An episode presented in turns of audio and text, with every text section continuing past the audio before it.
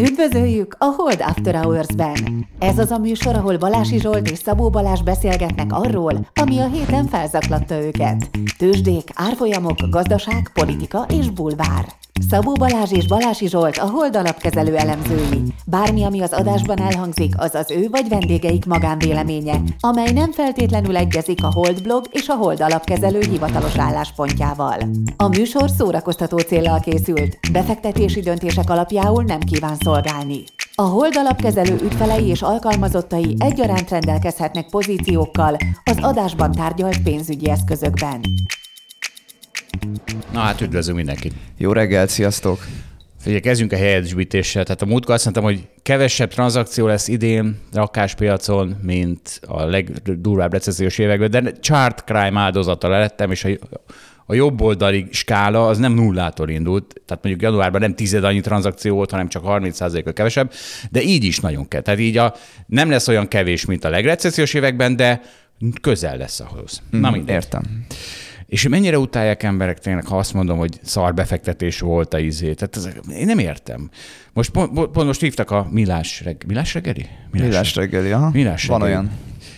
Mert ennek egy csomó neve volt már, milliók reggelire, meg mit tudom én, és, és akkor... Én csak ezt az egyet ismertem. neked szerencséd van, mert neked nincs múltad, és így ezt az egyet tudod. Na, nekem meg van múltam, jelenem, jövőm. Neked csak jelened van, meg jövőd.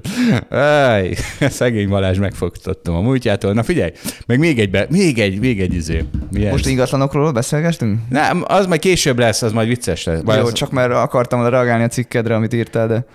Melyikre? A, a... Az ingatlanos cikkedre. De az Jó, á... majd akkor, amikor jön a téma. Jó, oké. Okay. De vezesd van... az adást, vezesd. Van még egy, még egy helyesbítés. A múlt heti adásban tűnt fel, hogy Balási Zsolt az E kérdőszót többször is helytelenül használta. Egy tanultabb célközönség részére készülő műsorban erre nagyobb figyelmet volna érdemes fordítani. Balázs, határolodj el az elbetűimtől. Hát szerintem azt a tipikus hibát véted, amit oly sokan, hogy egy szóval előbb helyezed oda az e-szócskán. Na, nem-e. Ne, nem-e lesz-e. Nem-e lesz-e. Nem, nem, nem lesz-e. Nem ereszte el. Nem lesz. Nem, figyelj, van más, ne, a cégben is van ám egy ilyen nyelvtan, nyelvtan náci izén, kollégánk, az meg a szerbusz, szervuszt is szeretné, hogyha én jól mondanám, melyikkel kell mondani, B-vel vagy V-vel? Hát szerintem ugye ezt V-vel írják, de B-vel, B-vel hangzik, vagy mondják valójában, nem? Hát, de, de az, szerinte az hiba, és V-vel kell, és a szervízből, hát ugye igen, a latin, tehát, latin szolgáló. De szerintem ez úgy kéne lennie, hogy ahogy kimondod azt a vét, az B-nek hangzik, nem? De kéne, hát azt szerintem az rossz, ha úgy van. Tehát az, hát nem, de hogy B-vel hallják az emberek. Hát az más, az más az más, hogy azzal hallják, mert hasonlít a két szó egymás, két be. De erre van valami, valami szakszó erre, amikor így hangzik a VB-nek, de Jó, már elfejtettem. Ezt. Tanultam a nyelvtanulán. Hagyjuk ezt. Hagy, hagy, próbálod elozni, van neked múltad? Hiszen nyelvtanulán van, is jártál. Igen. Nagyszerű, ez kevés lesz. Nem repül a szánkba a sült szervusz. Na, majd figyeljél akkor, hogy egyel később viszóhoz kapcsoljad az ebetűidet. A, az igéhez kell, nem azt, hogy az állítmányhoz, ez a izé. Tehát, hogy nem, nem az, hogy egyel később, hanem hogy a, tehát, hogy... Hát nem a nem, nem, nem a nemhez kapcsol. nem a nemhez. Nem a nemhez. Na, lesz Gábor és Edith, nagyon jó lesz. És igazából két nagy témánk lesz azon kívül, meg itt volt Gábor is, és azzal nagyon összevesztünk Balázsral, és utána az ki, most már higgadtabban azt kielemezzük azt a részt, meg lesz Edith, és, és a múltkor két órás lett az adás, most melyik rövidebbre, de kiraktam ám, kiraktam kérdő, Spotify kérd, polként, két óra kérdője felkiáltójál, és neztek, a rövidebb jobb az csak 15 százalék. 40 százalék szerint a hosszabb a jobb, 45 százalék szerint mindegy, csak csináljátok, úgyhogy mindegy, csak csináljuk. Na, Viktor, Így legyen. És jövő héten az utolsó adásunk, decemberi szünet előtt, és akkor lesz Viktor, Zsilai Viktor. És vele alkudozom, hogy, hogy ő mennyit bír, mert ő mindig, mindig, mindig reklamálhat hosszú adás, és akkor elkezdtem vele alkudozni, és azt mondta, hogy egy óránál nem lehet hosszabb egy adás, ő még boomer, ő a tévéműsorokban nőtt fel, és elküldtem neki ezt a polt, erre nem válaszolt. Majd itt kér, számunk, itt kérdőre vonjuk, hogy miért hiszi ő azt, hogy egy, egy óra lehet egy adás. Na, Ja, és akkor egy, egy piaci izé, nagyon érdekes ábra. A, a, az ábránk azt mutatja, hogy, hogy ha a S&P 500, amikor uptrendben van, és a hozamok esnek, akkor átlagosan 15%-ot hoz, de hogyha az S&P 500 uptrendben van, de a hozamok emelkednek, tehát nem esnek, akkor csak 8 mondjuk 1 százalékot hoz évente.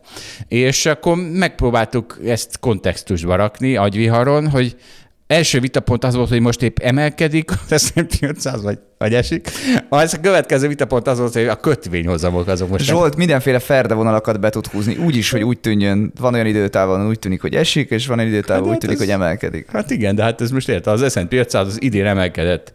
Ide van. Magyarul ide. nem tudunk megegyezni, hogy mi az uptrend. Semmit nem tudunk, semmiben nem tudunk megegyezni. egyezni.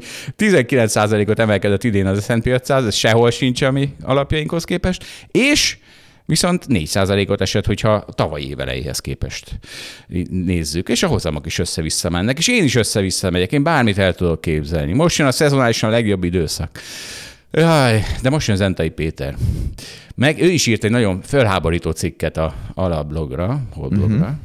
Igen. Először is szeretnék elhatározni. Tehát hülyézés és hülyézés közt van különbség. Tehát amikor én hülyézek, akkor, akkor mert ugye hogy szokott kinézni általában a hülyézés? Úgy, hogy az emberek egyik csoportját, aki érzelmi alapon az egyik csoport, a emberek másik csoportja, aki érzelmi alapon egy másik csoport, elkezdi hülyézni, és akkor viszont egymást hülyézik, és ugye ez pont ez az árokásás, buborék, képz, buborék meg szekértábor képzés, amit én gyűlölök, és én hogy hülyézek? Én mind a kettőt lehülyézem. Tehát én azt hülyézem, nálam az a hülyeség definíciója, aki érzelmi alapon érvel, az a hülye, úgyhogy van hülyézés és hülyézés közt különbség, ezt szeretném, szeretném izé, és aztán, aztán ehhez akarsz valamit mondani, vagy menjünk bele abba, ami, ami Nem, a hülyézés, ez nem akarok hozzászólni. Hülyézéshez nem akarsz. Én, a hülyézés szakértő én vagyok. Na és akkor nézzük a lakás szakértést, mert ugye mi volt Zentai Péter cikkje, miről szólt nagy vonalakban? Arról, hogy a lakástulajdon valamiféle Nehéz összefoglalni Zentai Péter cikkét. Igen. Felvetette, hogy azok az országok gazdagabbak, ahol a lakástulajdonlásnak alacsonyabb az aránya. Ez tényszerűen igaz. Ő sugalta, hogy itt ez okokozat is, miközben szerintem ez csak egy korreláció. És felvetette, hogy ez miért van így, ez jó egyáltalán, hogy És így itt- van, hogy mindenki lakást akar tulajdonolni. gyakorlatilag És támadta. provokatív állításokat tett, szerintem sok állítása megalap, tehát Kelet-Európára nézve megalapozatlan, vagy Magyarországra nézve megalapozatlan volt. Én nem értettem egyet a legtöbb állításával. A kommentelőkkel sem értettem egyet, hogy talán ilyen olvasott cikkünk még nem is volt, amit ő írt, mert több száz kommentelő haragja zúdult Zentai Péterre, és és persze a legtöbb komment ugye azzal érvelt, hogy itt logikai hibák vannak, és hogy nincsnek megalapozva az állítások, ezekkel milyen egyetértek. Azzal nem értek egyet, hogy ekkora indulatokat tudott ez a kérdés szülni. Mindig indul. Tehát az, az én cikkem is, ugye én nekem egy sokkal békésebb cikkem volt, azt mondtam, hogy az elmúlt másfél évben nagyon szar volt lakásba fektetni a pénzedet. Ez is óriási indul, pedig hát az ott van, hát ott van fehéren, feketén, számok vannak róla. De tehát mi, a lakás mindig érzelmeket csavar fel, és egyébként pont ez a probléma, és én belemegyek, tehát én, az a baj, én is írok egy ilyen cikket. Pont nagyjából ez az üzenete, hogy a lakásbirtoklás az, az, az baj. Majd kifejtjük, tehát a baj az most idézőjelben van. És csak és akkor itt megmutatom, hogy szerintem hogy kell egy, erről egy, egy, egy középen álló cikket írni. Itt van, tessék, ez az ábra, amiről te is beszéltél, hogy a különböző OECD országokban hol mennyire birtokolják az emberek a lakásokat. Tehát a lakásokban hány százalékban ülnek a tulajdonosok. Románia toronymagasan a éllovas ebből a szempontból 98 százalék, azt hiszem. És a skála másik vége, Svájc, Németország, Ausztria, Dánia, tattarata, ezek ilyen 40-50 százalék csak. És akkor arra gondolhatnánk, hogy egyébként az Economist is ezzel érvel, hogy mert, mert mi, mi történik? Ugye a populista, most jelenleg a jobboldali populista kormányok, Trump volt ilyen, Boris Johnson volt ilyen, nyomták ezt, hogy úristen, esik, mert a 2000-es évek volt nagyjából a fejlett piacokban, ez a lakás tulajdonosi arány csúcs. Elkezdett lefordulni, erre persze Boris Johnson meg Trump ráment, hogy úristen, úristen, fogy a lakás tulajdonos, és erre az Economist ér vagy gyerekek. Romániában 98 Az olyan kurva jó hely. Tehát, hogy ugye ez, egy, ez alapvetően egy ilyen, tehát, hogy De ez nem így működik, mert kettő között nincsen szerintem okozati összefüggés. Sok más dolog hat rá. Tehát valóban hat rá a szabályozás, hat rá a kultúra, hat rá az, hogy tehát nem tudom, mi, mi minden az égvilágon Persze. hat erre. Nem gondolom azt, hogy ez, ez határozná meg, hogy egy ország gazdag vagy sem. Ma- Egyébként persze azt értem, hogy a mobilitás az egy jó dolog, attól, hogy valaki lakástulajdonos még lehet egyébként valaki mobil, sokkal kevésbé. Majd de ezt csak te gondolod így. Ne, ne, na jó, mindjárt belemegyünk ebbe. Tehát le, lehet olyan világállapot, most lehet, hogy De hát Magyarországon nem olyan van. Nem olyan van Magyarországon, de Se. Amerikában se, sehol se.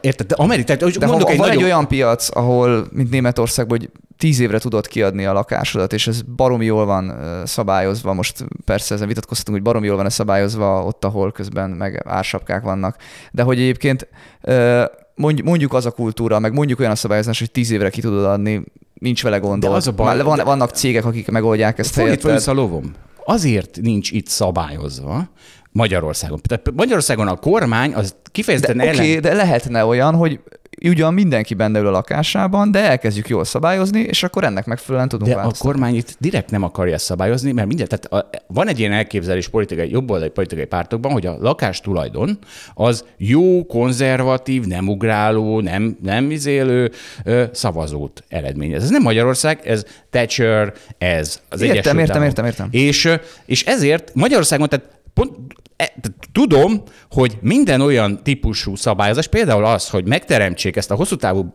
lakásbérlés lehetőségét, ez, ez azonnal el van kaszálva. Ezt nem lehet, mert hiszen ez a baloldali szavazóknak kedvez. A másik ilyen, ez, ez a szociális, ugye Bécs tele van szociális államtól bére, olcsón bérelhető lakásokkal, ez sincs Magyarországon, ez is politikai okokból, mert hiszen az baloldali szavazó. Tehát hogy ez, ez az egész, ez, egy, ez is egy ilyen átpolitizált dolog. Egyébként megmondom, hogy miért van szocialista, van egy tanulmány arra, hogy egy magyarázat arra, hogy miért van a szocialista országban borzasztó magas lakástulajdonási arány, mert a rendszerváltás után nagyon olcsón lehetett megvenni. És akkor gyorsan mindenki megvette. Na Tehát- látod, tehát hogy ilyeneken rengeteg múlik. I- Tehát igen, és ez egy, ez egy Múlik elég azon, objektív- hogy félsz, hogy ha bérelsz lakást, akkor kidobhatnak-e? Bármikor, vagy nem dobhatnak Vagy ki. félsz hogy az államtól, Most vagy ha nem- belemegyünk ezekbe, akkor, akkor ezer ilyen indok határozza ezt meg. Igen, Na, de, de mondok egy indokot, és ez, ez mindig az érvem, tehát hogyha valaki propaganda áldozat, akkor, akkor érezze azt, hogy, hogy itt érzelmi alapon van manipulálva. Mert az előbb azt mondtam, hogy per pillanat hogy állnak a lakástulajdonási arányok, de hogyha megnézzük történelmileg, itt egy ábra, megint Economist, meg akkor azt látjuk, hogy Egyesült Államok és Britanniában a ki- 1900-es évek első felében, a háborúig csak ilyen 30-40 százalék volt a lakásbérlési arány, és ez, ez ment föl 70 százalékig a 2000-es években mindkét országban. Ez, ez az az erős, a konzervatív politikai propaganda, meg a háború után adjunk a katonáknak, meg stb. ilyesmi volt. Ausztráliában szintén nagy növekedés, de míg a Németország és Svájc, ami jelenleg még csak 40-50 százalék még mindig, az is volt 20-30 százalék 1950 táján. Tehát mindenhol eh, elindult ez az irány, és mindenhol csökken a mobilitás ennek megfelelően. És ugye mi volt egy, egy probléma a, más, a 20. században? A kommunista fenyegetés. Tehát az alapvetően ezek a kormányok, ezek attól féltek, hogy ott is, Franciaországban ugye egész közel volt, az, ott, ott, ott a szocialista párt az, az elég, elég népszerű volt, de az Egyesült Államok meg a Britanniában is féltek ilyesmitől, és, és az volt a, a éca, vagy nem tudom micsoda, hogy ha ezek az emberek lakást kapnak, akkor onnantól kezdve nem akarnak forradalmat, nem akarnak szocialista forradalmat, sokkal kevésbé lesz a szocializmusnak a támogatottsága. De hát a, gondolom a második felé, tehát már ugye a késői 20. században már nem ez volt. Amúgy ebben a gondolatban hiszek, tehát szerintem ez egy, ez egy, ez egy logikus gondolat. Na jó, csak ugye... A, Tehát olyan társadalmakban azt gondolom, ahol most nem, nem Kelet-Európára fókuszálva, csak általában ahol, ahol már van valami védeni valód, valami nagyon fontos elveszteni valód, és az lehet ugye az ingatlanod, ott talán kevésbé lesznek forradalmak.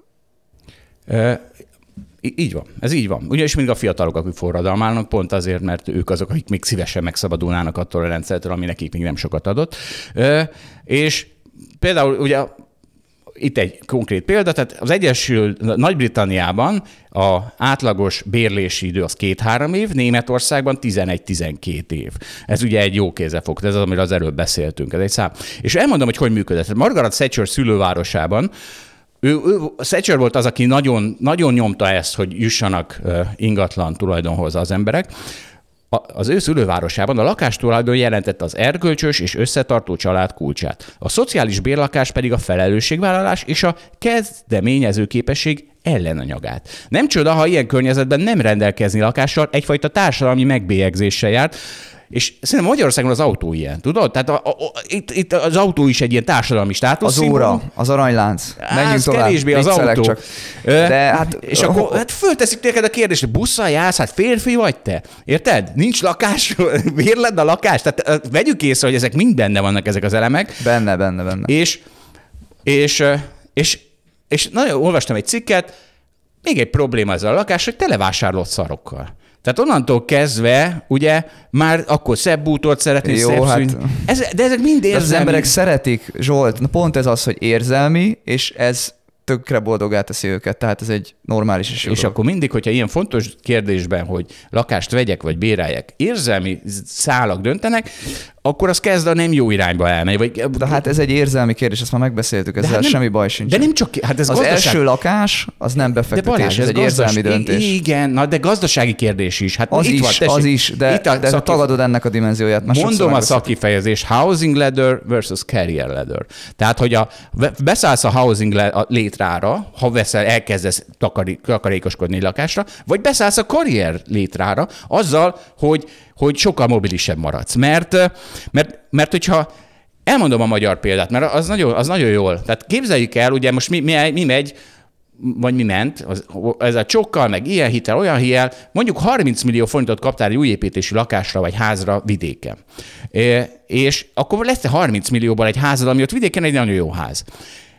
És akkor kapsz egy jó állást Budapesten. Jó, akkor ezt szeretném adni a laká- Ki házat. Már vidéken se jó ház van 30 millióból, sajnos. Nem, mindegy, menjünk tovább. Le, tegyük fel, hogy van, de akkor mondjuk ez egy három évvel ezelőtt is. Jobb, jobb, öt jobb évvel a, ezelőtt. többet ér ott a 30 milliót házra vetítve, Budapesten, de igen, 5 évvel ezelőttről beszél. Öt évvel ezelőttről beszélek. Na és akkor, akkor mi történik? Nagyon Budapesten kaptam, akkor eladom a házamat, és oda megyek. És akkor megpróbálom eladni a házamat, csak a következő évben az nem kapja meg a 20 millió ingyen pénzt, mert a 30 millió hogy jött össze? Mondjuk 10 millió saját erő, 10 millió nagyon kedvezményesített 10 millió csok, vissza nem térített ká, izé, támogatás. Jön a következő és azt mondja, hát öcsém, hát itt, ez itt van a világ végén, jó, hogy szép ház, én ezért 15 milliót vagyok hajlandó adni, és akkor erre a- csáó visszajökör, hát akkor 15 millió buktával kezdjem a budapesti izét, hát inkább nem megyek Budapestre dolgozni, és így, tehát ez, az, hogyha egy ilyen mesterségesen felpumpált áru lakásod van vidéken, az meg fog akadályozni attól, hogy elmenj oda, ahol aztán lehet, hogy az életed során, ugye, mert 40 évig dolgozol ott, fogsz 60 millió forinttal többet keresni. És ha az gyerekeidet is és azt is, hogy a gyerekeid jobb iskolába járnak. Tehát ezt mind belerakjuk ebbe a gazdasági döntésbe, hogy te Budapesten vagy vidéken élsz a, 10, a 30 milliós lak, izé, lak, izétbe, akkor óriási gazdasági károt fog okozni, egyéb károkról nem is beszélve, hogyha nem költöztél Budapestre. Ja, e- egy mondatban megfogalmazza, tehát sokkal olcsóbb hosszú távon lakást venni, mint bérelni folyamatosan, de csak akkor, ha nem okoz gondot az otthagyása, hogyha ez a mobilitásnak nem, nem, nem, nem gátja, mert onnantól kezdve, hogy ez a mobilitásnak gátja, onnantól kezdve valószínűleg sokkal nagyobb gazdasági károkat okoz, nem csak nekem, hanem az egész következő generációknak, mint, ha, ha, mint az a különbség, hogy bérled vagy veszed a lakást. Figyelj, az egész gondolatmenetben ö, a Zentai Péter és a te gondolatmenetben is van egy olyan ö, megjegyzésem, volt egy komment, aki azt írta, hogy ez ö, ideológiailag szélsőséges. És azt írta, hogy azért, mert szélsőségesen globalista, és szélsős, szélsőségesen individualista. És te is így gondolkozol, tehát ha így lenne, akkor mindenki először felköltözik Budapestre, aztán elmegy Svájcba, aztán elmegy, nem tudom, Londonba, meg New Yorkba, És így fekete lyuk. és, és, és akkor igen, magába szívja, maga, magába szívja magát a társadalom, és fekete lyuk lesz. Tökre csodálkozom, hogy nem ez történik egyébként, igen, folytasd. De hogy, de hogy már nem gondolsz másokra, mindig csak a fiatal, individualista egyén szemszögéből Mindenki volt fiatal és individualista. Igen, de hogy most ott laknak a falvakban sokan idősödő emberek, akiknek érdekük az, hogy legyen fiatalisabban a közösségben. Hát akkor, akkor létre kellett volna hozni egy olyan közösséget, ahol érdemes ott maradni. Vagy, és erről beszélek, vagy már rég Bud- Budapestre kellett volna költözni. nem azt mondom, hogy tehát most nem a felelősséget keresem, csak azt lásd, hogy amikor mondjuk egy állam eldönti, hogy kit támogat, akkor az érthető, hogy valamiért azt gondolja, hogy támogatnom kell azokat a régiókat, amik elesettebbek ilyen szempontból, tehát onnan mindenki eljön, mert hogy van, akik nem fognak tudni eljönni, a fiatalokat értettem a mindenki alatt, fiatalok eljönnek, idősek ott maradnak, ebből ugye az következik, hogy, hogy ott valami baj lesz, és hogy ott az nem fog jól működni ez a közösség. Hát és te ezekre egyáltalán nem, lesz. gondolsz, mert te csak individualista vagy. E- Ez így van. Egyébként nagyon jó, jó, hogy mondod. Tehát Most Orbán Viktortól idézek. Én úgy látom, hogy a, a migráció minden formájával gond van. Tehát a külsővel is, meg a belsővel is. És ugye ez, ez, ugye ez Thatchernél, meg mindenkinél ez, ez észrevehető, hogy nem szeretik inkumben, azt hiszem, az- tehát akik, akik, Akik már politi- ott vannak, akik már ott vannak, azok a politikusok nem szeretik a változást. Ne legyen semmi változás, és a mobilitás az változás. De hát általában a változásból jó szokott kijönni, azért, azért van a változás, pláne, hogyha akarattal. Egyébként, és akkor be- beszéljünk a pozitív oldaláról a, a lakásbirtoklásnak, mert tényleg megtakarításra kényszerít. Tehát az, hogy a, a, azt mondod egy családnak, hogy rakjatok félre havi 150 ezer forintot, azt mondják, hogy képzeled, hát az asszony minden fillért elkölt, hát hogy te raknánk félre, de onnantól kezdve, hogy vesznek egy lakást, hirtelen kiderül, hogy mégsem kell minden forintot elkölteni, mégis félre lehet rakni 150 ezer forintot, csak előbb fölveszik a hitelt, és hiteltörlesztésként fizetik ezt be. Tehát, hogy, hogy ha, és akkor itt megint érzelmekről van szó. Tehát, ha az ember meg tudja azt csinálni, hogy önmagától is félrerak havi 150 ezer forintot, nem kell ahhoz egy lakásbirtoklás, mert a, a, és a hiteltörlesztés lesz a 150 ezer forint, akkor, akkor ez sokkal jobban jár, mert hiszen akkor neki jönnek a kamatok, és nem ő fizeti a kamatokat. De, de tehát ez egy óriási előnye, hogy azt, aki képtelen arra, hogy magától félrerakjon havi 150 ezer forintot, azt rákényszeríti. Érted? Igen, reagálatok a cikkedre egyébként, vagy arról Nyugodtan. akartál beszélni, hogy a, te is írtál cikket, és szerintem a, te meg az Entai Péter cikke is nagyon jó abban a szempontból, hogy provokatív, felhozza ezt a témát, hogy nem mindig jó Ennyi az nem provokatív. venni. Miről beszélsz? Arról beszéltem, hogy estek a lakásárak az elmúlt másfél évben. Mi, mi a pro... De provokatív volt ez kép. De hát Nem, ezen el nem, vagyok nem, tehát, hogy te is provokatív vagy már nyelvezeteddel és Általában mindennel. Na, és, és az a baj a te cikkeddel is, hogy szerintem tényleg kihagy két fontos dolgot. Az egyik az, hogy oké, hogy csak másfél évre mondtad, hogy azóta nem volt érdemes lakást venni befektetésként, de mégis a, nyitva hagyod a támadási felületet azzal, hogy nem számolsz, és ezt általában el szoktad felejteni, hogy nem, nem számolsz lakáskiadással, ami az egy néhány százalékot változtat, és ez, ez te rendszeresen De mintha- azért, mert, azért, mert van, aki 5%-on adja ki, ennyi most a hosszú távú nagyjából, van, aki 10%-on, aki Airbnb-zik, van, aki De meg... oké, okay, de adja hozzá 5 De ot nem- mindig, még akkor is igazad lesz az elmúlt másfél évben, mert adj, Hát ez, ne pont, ez, már, de pont, az de Balázs, ez nem ennek a... igaz. Hát pont ez az, hogy akkor is igazam lesz. Hát semmit nem változtat Hát de azért képen. írd már le, hogy korrekt legyél, hát nem de az... nem, hát de mi van, aki nem adja ki? Hát mi van, aki megveszi a lakást, azt mondja, de hogy is a, leamortizálódik, nem adom azért, ki. akik a legtöbben azért, hát az akkor agyon. számoljad már bele, hát most De- nehogy már de megérvelt, hogy mi- rosszul számol jó, mert úgyse számít. Hát én a saját közvetlen kö... Na mindegy. Jó, oké. Mindenki adja hozzá 5%-ot, és semmit nem változtat a képen az elmúlt Igen, de azért adjad már hozzá, Miért adjam? Hát mert hogy korrektül számoljál, azért. Így is korrektül Nem, számoltam. így nem számolsz korrektül. Jó, oké. Hát Balázs azért, mert az a baj, mert ez majd később is, ez a fejedben összekapcsolódik a lakás befektetési célú vásárlás és a kiadás. Hát ez, ez, ez, nem így. Például Kínában egyáltalán nem így van. Ugye? Mert- Kínában nem így van, ugye? de, de Kínában is, tehát nem tudhat, van, Kínában tudjuk, hogy nagyon sok lakást nem adnak ki, de nem tudjuk a pontos De statisztikát. nézd meg, hogyha most valakit az elmúlt másfél évben vettél lakást, és megnézi, hogy nézd meg, már 5%-ot tudom kiadni, hát én ezért nem akarok az 5%-ért baszódni. Hát akkor inkább nem fogok én egy, egy albérlővel, egy bérlővel csesződni, akkor inkább nem adom ki. 5%-ért nekem nem éri Jó, meg. és akkor mondom a másikat, Jó. ami a fontosabb ér. Az, hogy ma Magyarországon és sok helyen másodt is a világban 80%-os hitelt, tehát úgy, hogy 20% önrészed van és 80% hitelt, ingatlanra tudsz felvenni a bankban. Ez egy másik, Sajnos ez meg... európai részvényvásárlásra nem adnak 80% hitelt, ez- 20% önerő mellé.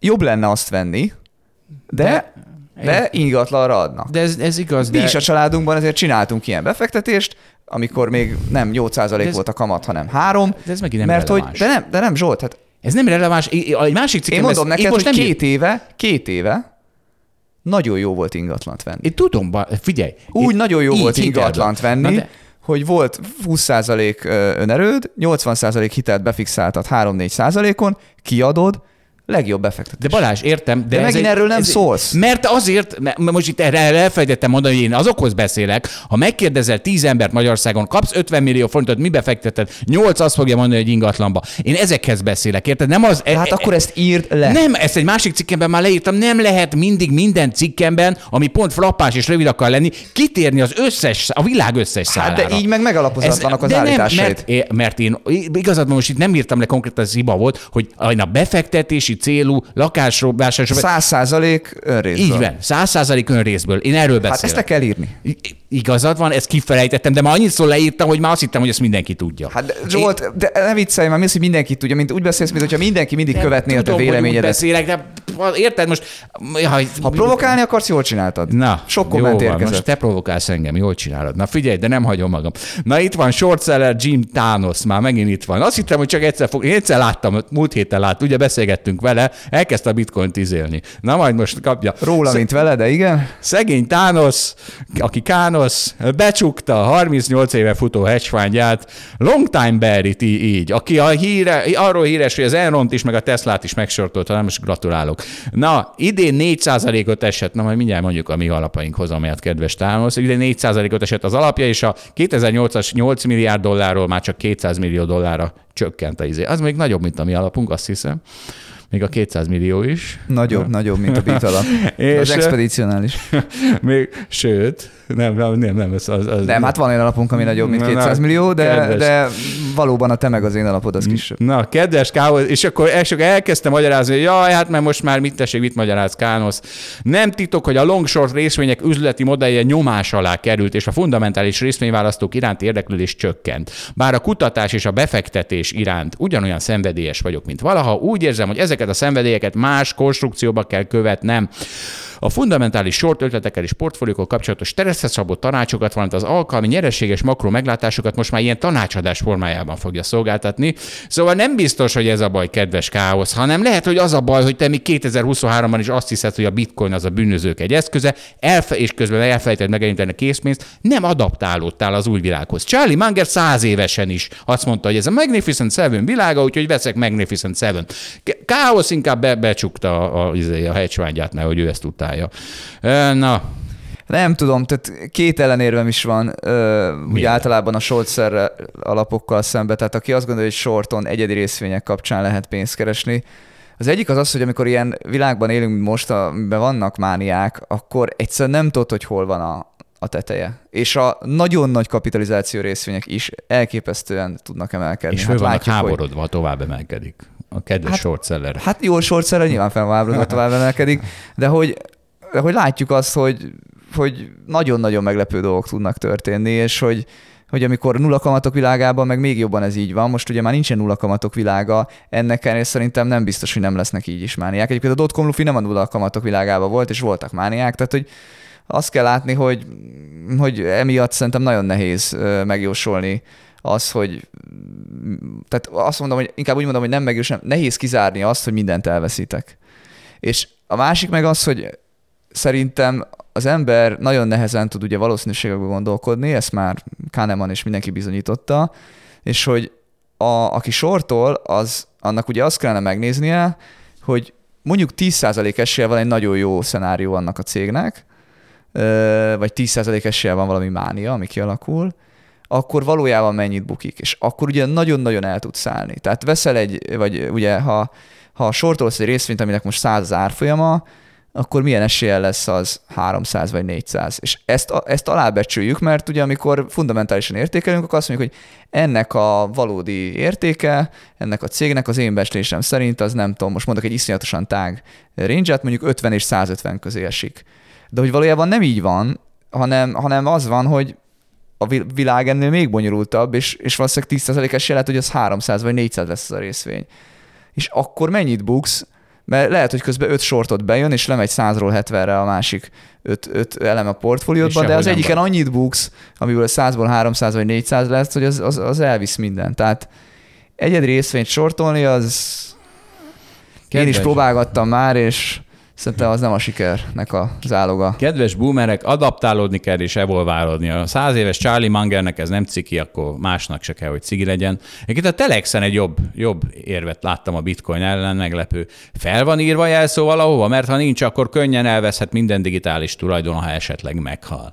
És ez, ez igaz, ez egy sokkal jobb érv a bitcoin ellen, mint hogy a bűnözöké. Föl kell írni, vagy tehát valami ezt meg kell oldani. De hát amikor az aranyat elásom a kertbe, akkor is ugye azért valakinek el kéne mondanom, hogy hova ástam azt az aranyat a kertbe, tehát ez, ez az azért nem egy a ilyen. kertet még mindig könnyebb felásni az egészet, mint a... De fölásod? Most te szegény szüleid váratlanul elhunynak, fölásod az egész kertet? Nem, mert tudom, hát hogy nincs aranyuk. Hát honnan tudod? Nem, azért, mert nem mondták el, honnan tudod?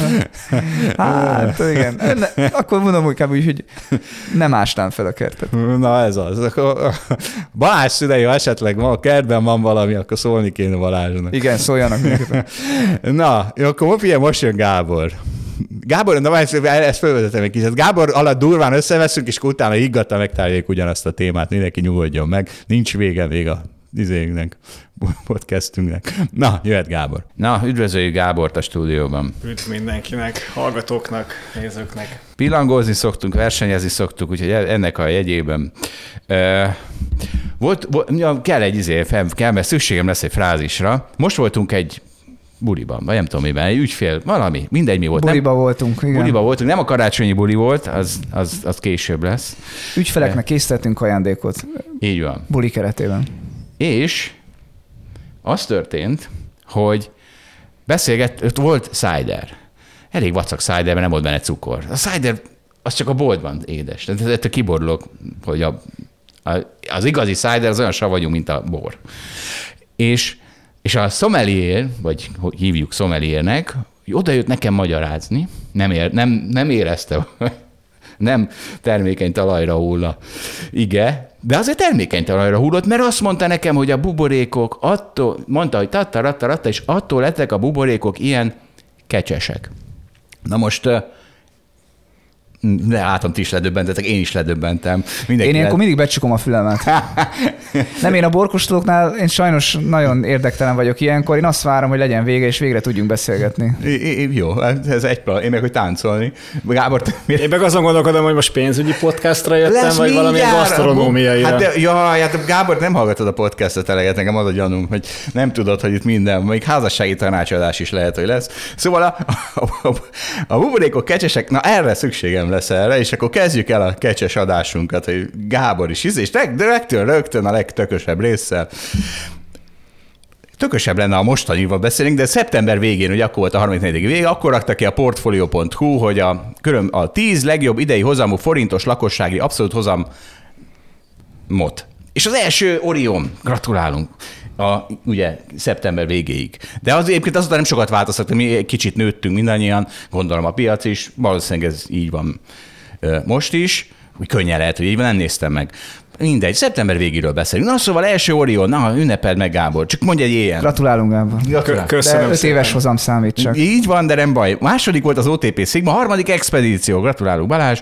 Hatodik. Csak az öt éves hozam számít ott Hatodik is. volt csak a Beat, itt nem csak az öt éves hozam számít. De ott is csak. És a Rubikont is lenyomtam, ami a hetedik volt. Na egyébként az tiéd, na mindegy, és akkor most belemegyünk abba, hogy most mi van, mert hát folytatjuk a versenyt, csak most már nem az egész mezőnye, hanem csak hármunk közt, és na most a jelenlegi állás szerint, és csak na jó, oké, csak az idei hozamokat nézzük, az éveleje óta a B, hát kezdem a bitem, az a harmadik helyezett, a legrosszabb a Gratulálunk három. Gratulálunk Zsolt, a harmadik helyezetnek is gratulálunk. Egy ilyen erős csapatban itt ülünk hárman.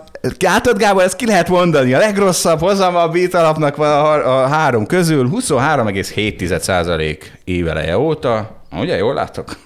Mert ez nem az a szemlegem, amiben látok. Igen, kb. annyira. Expedíció 20 6,2 és Orion 26,9. Na, szóval még mindig az Orion vezet. Ez kb. olyan szoros, mint a pillangó versenyünk volt Így van. két éve. Pillanatnyilag még mindig. És, még a, és ez sorra nem ugyanaz, mert... ja, jó, Balázs is gyorsan, gyorsan ére tolja magát, mert véletlenül ő nyerte. Na, én, csak azt tudom mondani, hogy én sokat faragtam az évelei hátám, matáv, hát, matávon összeszedett hátrányomon, és még mindig matáv nélkül. Mondjatok valamit erre. Mindenki all-time high-on. Valamit ünnepit mondjatok. Ha már itt minden, mindenáron buborékozni akartál, akkor egy pár gondolat buborék még ehhez a, ehhez a jó hozamadalékhoz, hogy azért nem mindegy, hogy milyen környezetben sikerült ezt elérni, és én is gratulálok nektek. Hát és ez a verseny, ez mindenki ugyanabban a környezetben és, és, és azért is gratulálok, mert mind a hárman azért eléggé markánsan eltérő stratégiával rendelkezünk, és másra fókuszálunk. Na ez erős, ez erős, mert én nekem pont ez a bajom, hogy nagyon egyszerre mozognak a hozamok. Hát erre mit mondunk? A Gábor meg az enyém az nem annyira mozog egyszerre. Hát ha megnézem ezt az ideit, akkor igen. Hát de akkor így nézve mindegyik együtt mozog, mert amikor felfele mennek a részvénypiacok, általában az alapok is emelkednek. Igen, ez is zavar. Gáborral most eléggé hidd el, hogy mi, mi ketten más csinálunk. Azt, hogy te mit csinálsz, az, azt majd te elmondod. De... Meg tudod, mi már régen csináljuk, ez nagyon fontos. Nekünk de... már van öt éves hozamunk a Gábor. Jó van. Lassan Köcsögös. Olvasd fel az öt éves hozamunkat inkább, Zsolt. A, a kecses öt éves hozamottakat. Elolvasom a Annak van értelme. Annak van értelme. Várjatok, srácok, mert egyébként kicsit helyezzük már kontextusba ezt a Helyezd már. Helyezd évet, mert ugye van olyan év, amikor rendkívül jó a tőkepiacokon, és nagyon könnyű pénzt csinálni, van olyan, amikor egyébként összeomlik a világ, és nagyon nehéz nehéz, és még a legjobbak is buknak. Ugye milyen hozam környezetben alakult ez a 23-4-5 százalékos, 7 százalékos hozam. Megnéztem éveleje óta, ugye ez forintban van, tehát mindent forintban fogok mondani. Éveleje óta a kötvénypiac, az Airbax Index az 13 százalék pluszban van, és hogyha a részvényeket nézzük, akkor az S&P forintban 11 százalék pluszban van, az európai piac szintén 11 százalék pluszban van. És ezeket nem össze kell adni, hanem átlagolni kell. Tehát, tehát mi ez mindenki jó, mindenki A bitcoin jó. meg 70, és, meg 70. és mivel mi nem értük azt el, ezért ez... Bitcoin 90. De most nincs itt a Dávid, úgyhogy most lehet veregetni a melkasunkat. Nem, tehát a, és egyébként van olyan szelete a részfénypiacnak, aki, ami mínuszban van, és ez a fejlődő világ a feltörekvő világ Kína vezérletével nem tudott idén pluszba keveredni, egy kisebb mínuszban van. A mi térségünk egyébként egész jó, kiemelkedik, mert 15% pluszban van hozamban az MSCI Emerging European. Igen, igen. A 23 még egyszer. Fú, figyeljetek, srácok, a, Mi van? Ez a önmarketing, ez, a, ez, ez már kezd, kezd ez az én ízlésemnek sok lenni. Jó sor. van, jó van, akkor bemondjuk az öt éves Tényleg hozamot. rendben vannak neked. öt éves hozamokat. A, nagyon kecses, mert azért, azért ez nagyon, nagyon ke, karcsúnak is mondhatnám. 13,3 az expedíció, és 13 az Orion. Na, de, de ezt kell nézni. Most a szórásokat, a szórásokat is beolvasnád, légy szívesen. Nem, nem, tehát Kecses szórás. Gábor szórása alacsonyabb, de a lényeg az, hogy tehát így kell nézni, Tudjátok, a, nagy a szórá... kell jól teljesíteni, örülünk neki, hogy ez sikerült, és minden mást, hogy mi történt a elmúlt egy hónapban az alapjainkkal, azt majd mi figyeljük közelről, de hogy, hogy ez, a, ez a mi dolgunk, és a meg ügyfeleknek a, mást akarunk jól meg csinálni. Meg a mi dolgunk az is, hogy egy szórakoztató podcastet én, csináljunk. Én, én, nekem eszembe se jutott volna a szórás, tudom, hogy a podcast hallgatókat nem érdekli, csak az észak-amerikai due diligence végző pension kockázatnak úgy értik. Tehát a szórás egyenlő kockázat, és idefele jövet megkérdezte Nagy Attila, a privát bankárunk, hogy te figyelj már, Gábor, te miért nem mész podcastra? Mondom, pont oda tartok, és akkor kezembe nyomott egy papírt, vagyis hát a, átküldte, meg mutogatta, hogy hogy állnak a szórások öt éves. Úgyhogy légy szíves, olvasd be a szórásokat. Azt nem tudom beolvasni, az a teams van. Mond, mondd be, hogy mennyivel nagyobb a tiéd. Azt lássátok, hogy a hallgatók nagy része az, hogy itt az a szórás, az, az, azt olvasod fel, hogy 1 százalék, vagy 15, vagy 562, az egyáltalán nem fogja tudni kontextusba helyezni. Úgyhogy a szórást felolvasni olyan sok értelme szerintem nincsen, de, meg, de minél kisebb, annál jobb. És a Gábori a legkisebb, de az enyémet nem tudjuk, mert nekem nincs. Mert nincs öt éves hozamot. Nincs öt éves szórás. Ami, ami jó a, a hozamban, az rossz a szórásban. Ugye a hozamban sokat szeretnénk, szórásban alacsonyat. Na, ez így jó, ez, ez pont megfelel a, a, annak, hogy hogy kell Majdnem beszélni. megfelel, mert most megtanítalak titeket autós kártyázni, bár, bár a Gábor is egy kicsit ezt hozta be. Nem tudom, autós kártyáztatok-e életetekbe? Én most, én rengeteg egy Én most focis kártyázom a gyerekemmel ilyen nappal. Ahogy az autós kártyával, és hogy autós kártyáztál, hogy mindig a sebesség sebesség számított, nem? Dehogy is. Hát pont az volt a lényeg. Hát, mert választottál? Hát ne viccelj, mert ha mindig a sebesség jó. számítana, akkor, akkor halálunalmas, mert akkor nálad van a nem tudom, a legnagyobb, és akkor kész. Pontosan. Előbb-utóbb majd minden hozzád kerül. Három majom is lejátszhatná ezt a játékot. De hogyha ugye az van, hogy ott van rajta a végsebesség, henger. Hát legyen rajta minél több dolog, és mindig be kell mondani, hogy melyiket nézzük. Pont nagyon jó. Na, ez az intelligens autós Hát de már három évesen is így van, Zsolt, ez nem kell intelligensnek nem, Hát nem mondnám, nekem küzdenem kellett Te hat úgy, úgy autós kártyáztál, hogy nem, csak a én, nem, én, nem, én így akartam. De az emberek meg kellett verni, hogy Kiskacsög, már pedig úgy fogunk, hogy mindig választunk, mert különben az, az a sebesség az tök unalmas. De ezek a sebességet akarnak. Az olyan, akkor kinevet a végén is lehet játszani. Mindent lehet, na igen, mindent lehet játszani. Nagyon szarul. Ami egyébként nem ledegradálva, van az a kor, ahol az tök jó, csak hogy igen. Na, na. De figyelj, lassan érvelje mellett, mert most jön akkor a, a hiperérvem. Ugyanis megnéztem az indulástól számított hozamokat. Ugye csak ki kell választani megfelelő oblikát. Indulástól számított hozam, Holdbit 18 százalék, expedíció na ez egy, 12 ez egy, na, ez a szakmai, de ez, Zsolt, ez szakmai kibás. Hát nem, ezek számok a Bamoszról, tehát az nem de, lehet de, de, de, most de, de, de Zsolt, ez, Zsolt, ez olyan, mintha menne a Tour de France, és te mindig csak a lejtőkre szállnál be, és néznénk egy átlagsebességet. Igen, tehát ez olyan, a Tour de France azt hogy... De Zsolt, tényleg így van. Mondja, Miről beszélsz, Zsolt? Tehát, hát tényleg, ha most ezt itt elkezded megvédeni, az nem. nagyon súlyos. Hát a, figyelj, én meg semmi más dolgom nincs, mint azt mondani, és akkor most a izék, beállok, tudod, a, a vissza, hogy miért nem vettél S&P 500 ETF-et tíz évvel ezelőtt, de nem, Balázs, ez nem, tehát érted, nem, nem érted, amit mondok. Hát persze, hogy szakmaiatlan baszki, hát, de hát ez kit érdekel? Érdekes, érted? Engem érdekel. Balást érdekli, de megmondom, hogy mi van. Na jó, oké, akkor nem mondom el. Tehát, ez, ez, tehát igen, tényleg... Zsolt, Zsolt, most úgy hasonló, ha, ha, ha autóskártyázni szeretnél, akkor a hengert azt tényleg össze lehet hasonlítani. Itt meg azért nem lehet összehasonlítani, mert azt csinálod, hogy azt mondod, hogy tényleg Tour de France-on vagyunk, azt kell nézni, hogy kinek mennyi volt az átlagsebessége. és azt mondod, hogy te beszálltál a lejtőre, Mm. És engem meg úgy raksz bele, meg a Gábort, hogy mi felfele is mentünk a helyre, meg lefele is mentünk, hogy, és jé, neked lett a legjobb az jó. Ez átlagsebessége. tök jó analógia. Csak ugye ti is lejtő voltatok. Hát a ti alapotok már ment akkor, amikor volt koronavírus. Nem, akkor nem volt lejtő. Hát akkor nem, nem hozam lejtő volt, Előtte tehát ne volt csináljunk már úgy, mintha egy abszolút hozam alapba a kötvényhozamnak kéne számítani. Zsolt, Zsolt, az állampapírhozamokat mondjuk, ha veszed alapul, Igen. akkor mondjuk 2018-ban, 19-ben azok inkább a nullához De konvergáltak. én most, erre, most ezt mondod. Ma hogy- mindenki sokkal magasabb hozamot csinál, mint 5 évvel ezelőtt. Fiúk, Volt egy Covid 1, 2. Ez azt mondom. És a Covid-ban milyen könnyű volt pénzt csinálni? Hát ki nem csinált Fú. száz... Na, de, de, de, de, gyerekek, hát egy abszolút hozzam menedzser azt mondja, hogy hát Az abszolút hozam menedzsernek számít hogy mennyi a kockázat. nem azt mondom, hanem hogy csak az számít, hogy csak az számít, hát na ez viszont, ez, ez nagyon szakmaiatlan Balázs, ne haragudj kérlek szépen. Ez Nem, nem az számít, ne- de Hát az de- nagyon-nagyon számít. Az egyik, az a legfontosabb tényező. Attól függ, hogy mi- milyen típusú hedge fund menedzser vagy. Nagyon attól függ. Mert hogyha egy A legtöbb hedge fund menedzsernek erősen befolyásolja hozamát, hogy milyen a így van, hozam. így van, de az is erősebb, enyémet az is erősebb befolyásolja, hogy milyen részvénypiacon dolgozik. És annak elvileg ugye még jobban. És ugye van egy függőlegesen emelkedő S&P, van egy Covid-od, amiben kurva könnyű pénzt csinálni. Tehát ez- ezek, minden, ezek mind kell, hogy számítsanak. Tehát nem lehet annyit mondani, hogy jaj, a magasabb volt a, a, a kockázatmentes hozam, és akkor, akkor hátradőlök. Tehát ez, ez, szerintem De hát ez a, most mondtam el, hogy ez a legfontosabb kérdés. attól függ, hogy mi a stratégiád. De ne, ne, nem, nem Az egy nagyon- függ. az, nagyon ügy, az ügyfél is gondolj bele, tehát hogyha egy diszkont kincstér egy ilyen 14%-ot lehet keresni, mint mo- most az előző év január 1 Kurva jó az alapodnak. igen, akkor nem olyan jó csinálni 8%-ot, de nagyon jó csinálni mondjuk 20%-ot, mert az több. Amikor 2% volt a kockázatmentes hozam, akkor nyilván ugye ez máshol volt. És te most össze akarsz hasonlítani a lapokat, De nem, Balázs, akik nem- ilyen meg olyan. Beszélgetünk eh, arról, hogy amit áll- mondasz, az miért jó, és miért rossz. És akkor ugye ugyanezt a részvénypiacokra is el lehetne mondani. Könnyű olyankor hozamot csinálni, amikor a részvénypiacok 100%-ot emelkednek. Igen, Zsolt, de 2000 ha belegondolunk, eh, nekünk kétféle stratégiánk van. Vannak Igen. ugye abszolút hozamos stratégiáink, ugye ez, eddig ezekről beszéltünk, és vannak részvény stratégiáink. Mind a kettőt egyfajta referencia hozamhoz nézzük. Az előbbit elmondta Balázs, hogy a kockázatmentes hozam aktuális szintjéhez nézzük az adott évi elért hozamot. A részvénystratégiánál meg megnézzük, hogy mit csinált a részvényindex, és azt meg tudtuk-e verni, tudtunk egy többlet-hozamot, többletértéket teremteni az ügyfeleinknek. Csak a referencia érték De ez számít. megint hozam, hozam tehát ez megint absz- menedzser függő.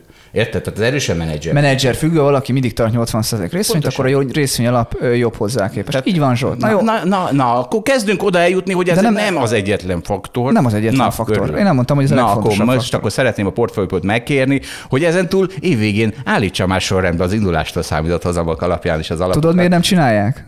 Ja, hát tudom. Na miért nem Ez csinálják? szakmaiatlan. Na, de jó!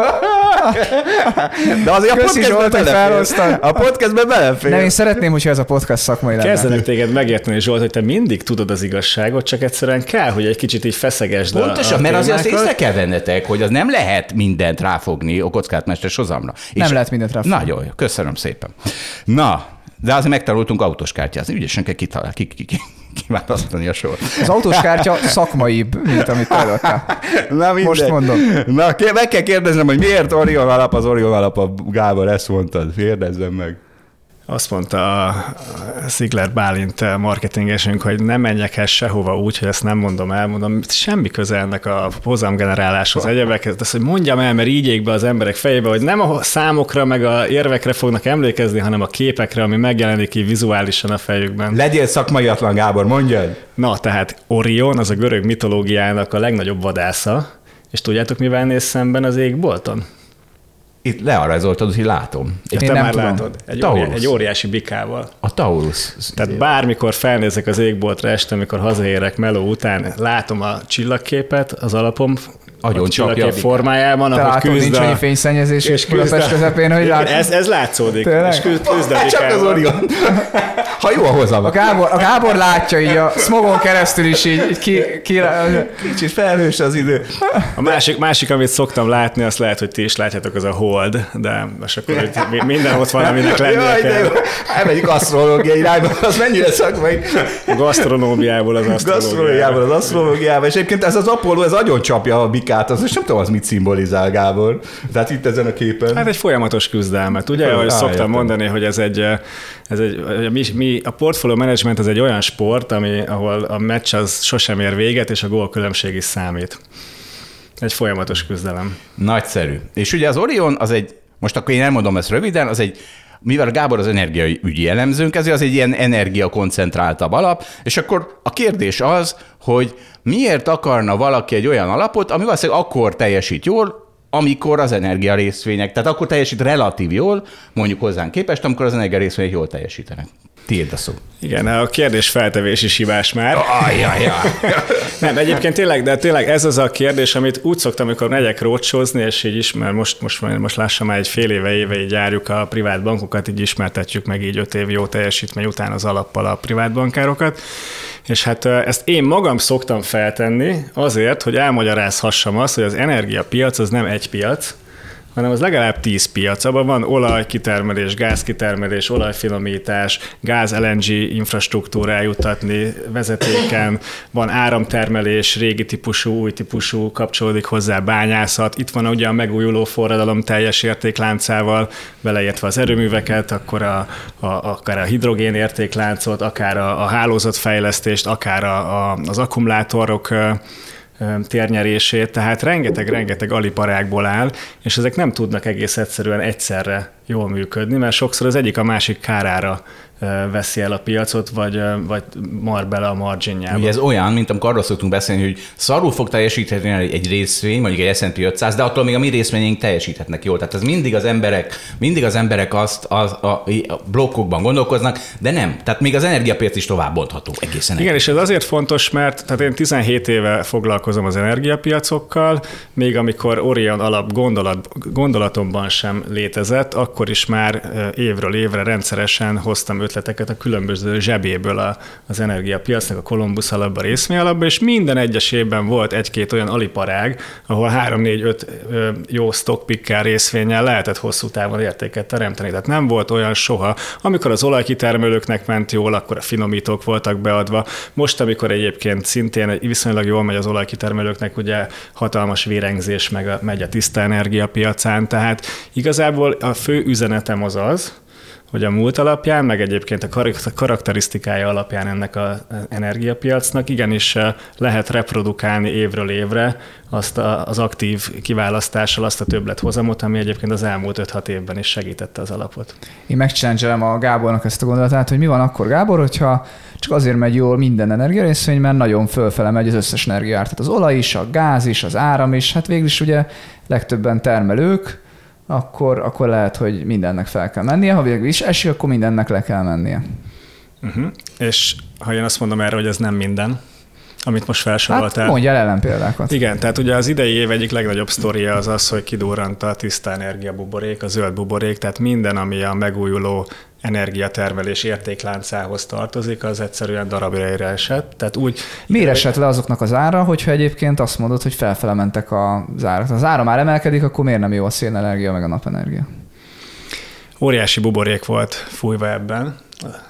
Ha visszamegyünk, talán egy részvényen keresztül tudom leginkább érzékeltetni, ez az Örsted, ez a világ vezető tengeri szélerőmű telepítő és működtető társasága. Ő a világ összes, a fejlett világban lévő ex-Kína, tehát Kínát leszámítva a meglévő összes tengeri szélpart negyedét ő telepítette. Ennek a cégnek az árfolyama az fölment 2017 vége és 2020 vége között a három és félszeresére. Majd onnan leesett 75 ot mi történt? Tehát visszament ugyanoda, ahol volt gyakorlatilag. Visszament ugyanoda, ahol volt, hat évvel ezelőtti szintre. Egy óriási buborék fújódott a tiszta energia piacon. Miért? Először is a COVID kapcsán, COVID idejében több, akár ha arra gondolunk, hogy Európa beleállt ugye a modernizációs alapon a klímavédelmi törekvéseknek a feltekerésében nagyobb volumenekkel kezdték el támogatni az iparágat. Ugyanez megtörtént 2021-ben az Egyesült Államokban. Kína is elkötelezett, elkötelez, vagy kötelezettséget vállalta egy ilyen magasabb szintű dekarbonizációs terv végrehajtására. Tehát iszonyatosan jó news flow híráram volt az egész szektor mögött, miközben egyébként, hát ha körül nézünk, akkor egyre inkább kúszik be a, a, az a fenyegetettség, amit a klímaváltozás jelent. Tehát volt egy ilyen, egy ilyen stimulus, amit kapott ez a szektor, és hozzájárult részben a, az emelkedéshez. Aztán ott volt az ESG őrület, ami ugye rengeteg befektetőt egyre inkább az ESG konform alapok felé és részvények felé terelt, de talán a, mindezek közül is, vagy mindezek mellett is a egyik legmarkánsabb kontribútora volt a, ennek az emelkedésnek az a hozamok nullába esése. Ugye ezek a, ezek a megújuló részvények... Ezek... Amikor még nektek volt alapotok, és könnyű volt pénzt csinálni a nulla hozamok részvényeken, a nulla hozamok irágában. Igen. Ugye? Ugye? Na, Miért lett volna könnyű akkor pénzt csinálni? Mindegy, hát menjünk tovább. Tehát menjünk, menjünk vissza 2020. Ke, 2000, meg kellett venni. Kettő, ha most 2020 vége van, akkor, akkor ugye mi van a fejekben? Nulla a hozam, közel nulla a hozam, hatalmas ígéretek vannak és elköteleződés a klímavédelemmel oltárán, és akkor mennyit ér egy ígéret, ugye ez a kérdés. Mennyit ér egy, egy olyan ígéret, ami hatalmas nagy, és nincsen a, a időértéke a pénznek, mert, mert nulla hozam. Hát rengeteget. És ezt el is hiszik, és el is hitték a befektetők, és óriási növekedéseket árasztak be, értékteremtő módon árasztak be ezek, ezekbe a részvényekbe. Tehát ez a szektor, ez kiment 2020 végén a csúcsára, 21 elején. De ez ugye az idióta, tehát ez, ez egy kicsit, tehát a Beyond Meat-eseket itt már kiröhögtük. Ezek ugyanazok az idióta tréderek voltak egy kicsit, akik a Beyond Meat-re rávetődtek, mert ugye ez a jövő, ez a zöld, ez a izé, ez a forradalom, és ugyanazok a, a, a, a, a avokádók, akik úgy hívtuk őket, még most is úgy hívjuk őket. Szerintem egy, egy nagyon fontos különbség van. Igen, több is. Tehát, tehát először is az, az hogy a, a klímavédelmi törekvések mennek, és egyre nagyobb sebességgel mennek, az megkérdőjelezhetetlen. Ez a Beyond Meat is igaz, tehát abban senki nem tévedett egyébként, hogy ez fog megtörténni a nagyvilágban. Azonban azzal tévedett, hogy ezzel lehet-e pénzt keresni a tőzsdén. 2000, tehát ma egyébként, hát vannak egyébként uh, uh, nagy alapok, amik indexkövet, indexkövető alapok, amik ilyen tiszta energia cégekbe fektetnek, és a legnagyobb ilyen alap az a BlackRock annak a befektetőinek gyakorlatilag a 75%-a az bukóban van jelenleg, mert egész egyszerűen olyan szinteken ment bele, amikor már túl drága volt a rész. Az iShares Clean Energy ETF? Igen. Igen. Ugye szoktuk mondani... Itt egy kicsit, ha közben szólhatok, hogy engem ez a, nem ez az ETF különösebben, hanem úgy általában véve ezek az ETF-ek, meg ezek a reklámok, eladások mérgesítettek fel legjobban, mert tényleg ezeket annyira könnyű volt eladni azzal a szöveggel, hogy ez a jövő, még könnyebb volt szerintem ezeket eladni, mint a technológiai részvényeket. De ezekben is eh, technológiai részvények is voltak nagy rész. Igen, techno- voltak, de ne, ne ebben a Clean Energy ETF-ben nem technológiai ja, részvények jó, vannak nem inkább. Bocsánat, okay.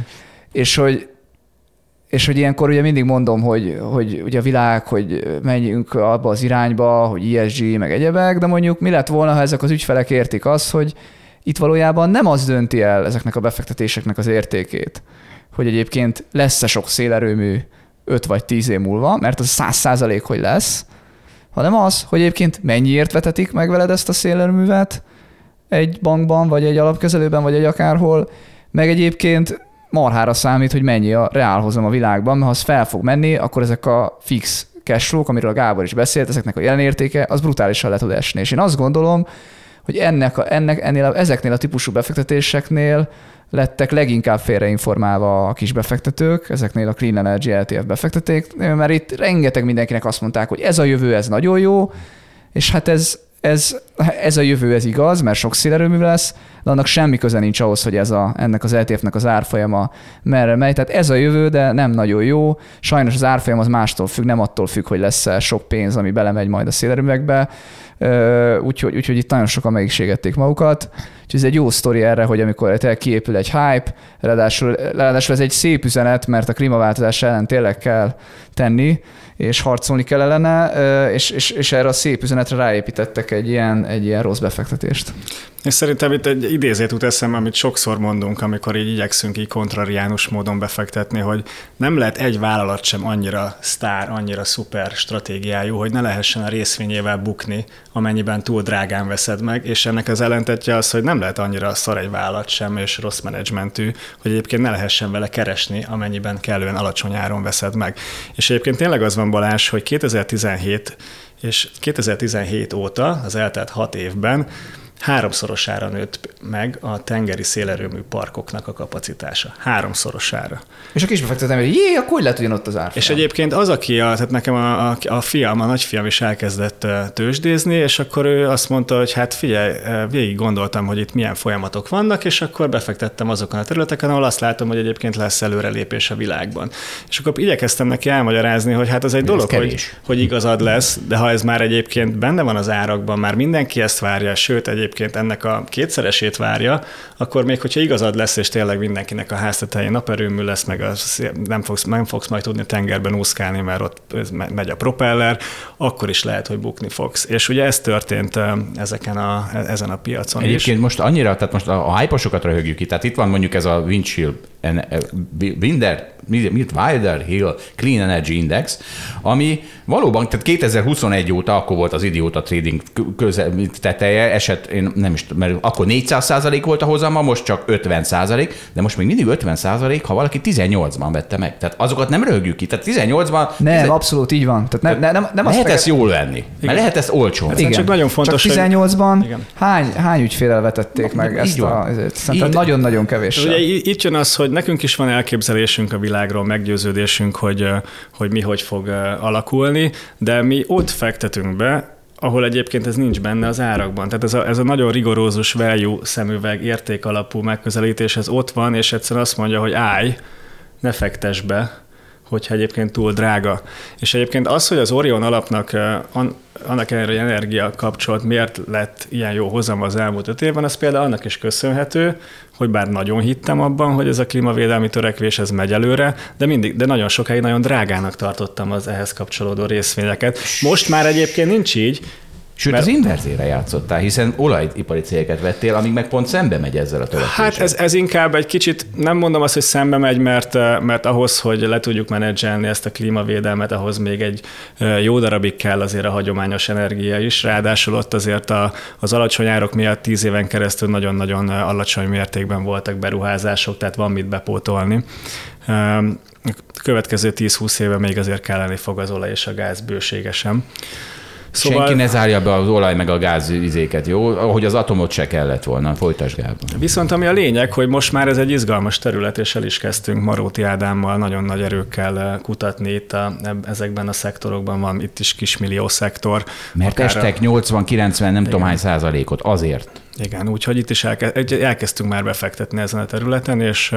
és Mi is megszeretjük végül ezeket a 20-21-be hype befektetéseket, csak kellett előtte esni 80 A Beyond Meat-et még nem szeretjük. Egyébként, De a Beyond Meat sose fogjuk szeretni. Úgyhogy azért a, sztorihoz még, a sztorihoz még annyi hozzátartozik, hogy nem csak az nyírta ki őket, hogy az ESG őrület alább hagyott, hogy a hozamok reálhozam főleg mínusz egyből kettő és félre ment föl gyakorlatilag két év alatt 300-350 bázispontot tágulva, hanem az, hogy kiderült, hogy nagyon komoly operációs malőröket is elkövettek ezek a cégek, és egyébként a másik, hogy hát egyénileg is, meg hát a versenyhelyzet is azt indukálta, hogy egész egyszerűen nem tudtak annyit keresni. Tehát egy, egy, csak egy jó példa gondolkodtam, itt ezt hogy lehetne érzékeltetni, hogy menjünk vissza mondjuk 2015-be. És mondjuk képzeljük el azt, hogy tudjuk, hogy milyen volt akkor itthon az ingatlan piac. Ugye tíz éve, vagy nem tudom, nyolc éve reál értelemben estek a, a, a, a lakásárak, senki nem épített, tehát tökre kellett már, hogy ruházzunk, mert annyira egyértelműnek tűnt, hogy jó lesz. És akkor mondjuk összeraktunk fejben egy ingatlan projektet, mondjuk egy lakóparkot, és mondjuk 2015. január 1-én, és akkor azt mondjuk egy hónap alatt eladtuk az összes lakást előre. Tudtuk, hogy mennyi pénzt fogunk keresni árbevételt, de egyébként nem fixáltuk be azt, hogy mennyi fogunk felkapni hitelt finanszírozási oldalon, és mennyibe fog kerülni az építőanyag, meg a szolgáltatás, még a, a, a munkások. És egyébként azt láttuk, hogy, hogy ahogy mentünk előre az időben, hogy a segítő, segítettek, ugye, mert jöttek le a finanszírozási költségek, olcsóbban lehetett hitelhez jutni, mint azt gondoltuk. Egy darabig még a, a, a, a 15-16-os kínai válság nyomán még az építőanyag is olcsóbb lett, és akkor kiderült, hogy sokkal többet nyertem a, a, a lakópark projektemen, mint azt gondoltam. Na most ennek totál, teljesen az ellentetje zajlott le itt a, a, az például, a tengeri szélerőmű értékláncban, hogy ők is, hogy ezek ugye támogatott projektek, ehhez kell egy, egy fixált áras szerződést kötni a hatóságokkal minden országban, megkötötték. Tehát például az Örsted is megkötötte azt, hogy mennyiért fogja 15-20 évig eladni a, a megtermelt áramot, csak egyébként az 5-6 éves megvalósítású projektnél nem kötött, nem egyezett meg a beszállítókkal, hogy mennyiért fogja mondjuk a Vestas hozni a propellert, vagy a hajókkal, hogy egyébként mennyiért fogják ezt kivontatni és megcsinálni, meg egyébként a finanszírozás sem lett olyan jó, és mind a három faktor az megdrágult De... számára, és ezért kiderült, hogy ő bár azt gondolta, hogy értékteremtő projektet csinál, amikor beadta azokon az árakon a, a tenderen a, a, a, világos, az ajánlatát, de végül kiderült, hogy bukott rajta. És bukott most rajta. ott van az árfolyam, de azt nem értem, tehát ezt már máskor is mondtam, a Lakatos Péternek is mondtam. Tehát mi itt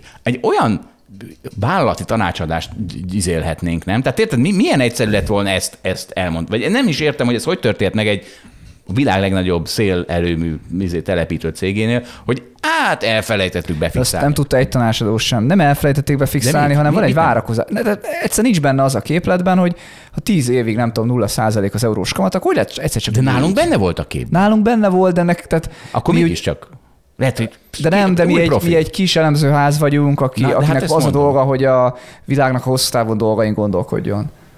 Nem, egyszer 7 évre, tehát egy 6-7 éves életciklusú projektnél, most a, megép, a tervezéstől a megépítésen át ugye a startig, mondom ezt a 6-7 évet, nem tudsz előre lehedzselni, lefixálni mindenféle beruházási és hát, egyéb nem költségeket. Tudsz, akkor, Még akkor... talán hiteloldalon képes vagy rá, de, de egyébként.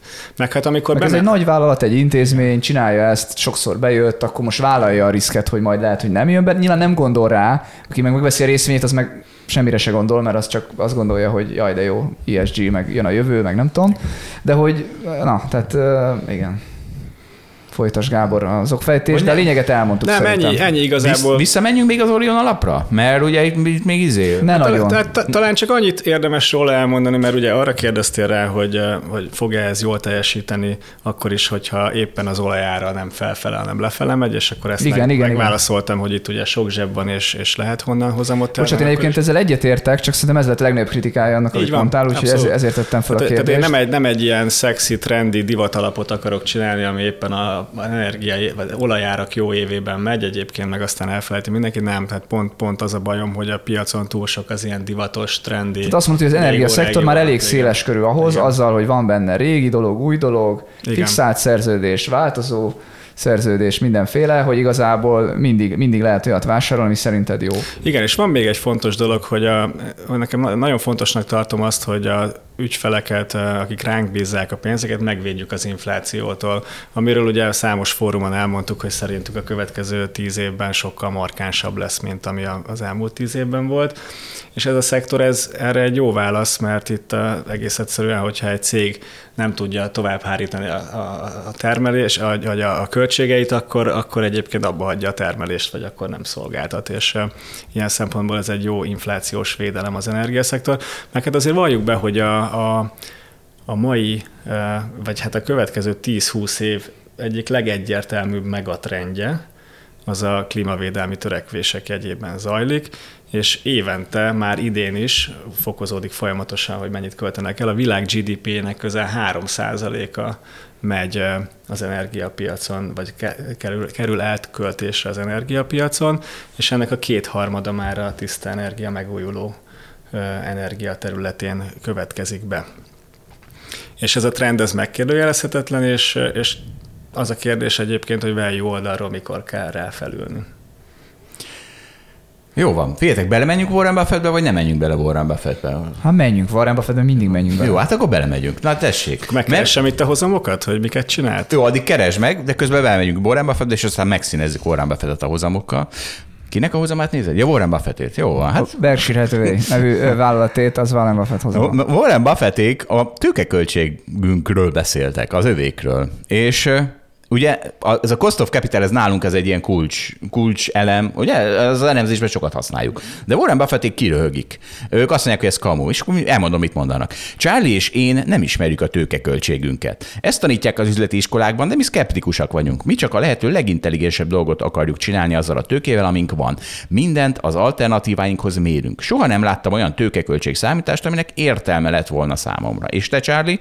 Charlie válaszolt, soha. Ha megnézzük, men, valaki legjobb közgazdasági szövegét, azt mondja, hogy az intelligens emberek a döntéseiket az alternatíva költségek alapján hozzák meg, az opportunity cost alapján. Más szóval az alternatívák számítanak. Így hozzuk meg az összes döntésünket. A világ többi része elszállt egy kis rugásra. Ezt a Deeper fordította, ez nem tudom mi. Ja, nem, ez hülyeség. Most nézd meg angol és fordítsd. Na mindegy, teljesen elképesztő a mentális zavar, ezt jól fordította izé. És ugye azt mondják, hogy, hogy a, a belső tőke költsége a legjobb alternatív befektetés a rendelkezésre álló tőke felhasználás szempontjából számukra. Tehát ők ezt az egyet számolják. Tehát érdekes, hogy, és ugye ez az opportunity cost, ez amit én sokszor próbálok magyarázni, és Ma már szó volt róla, például amikor a, vitatkoztunk itt az alapjaink hozamáról. Hogy amikor mondtam, hogy a risk free, amikor 14 akkor könnyebb 18-at csinálni, mint amikor kettő. Ugye az pont ilyesmi, az, valami, az pont ilyesmi, hogy van egy alternatíva.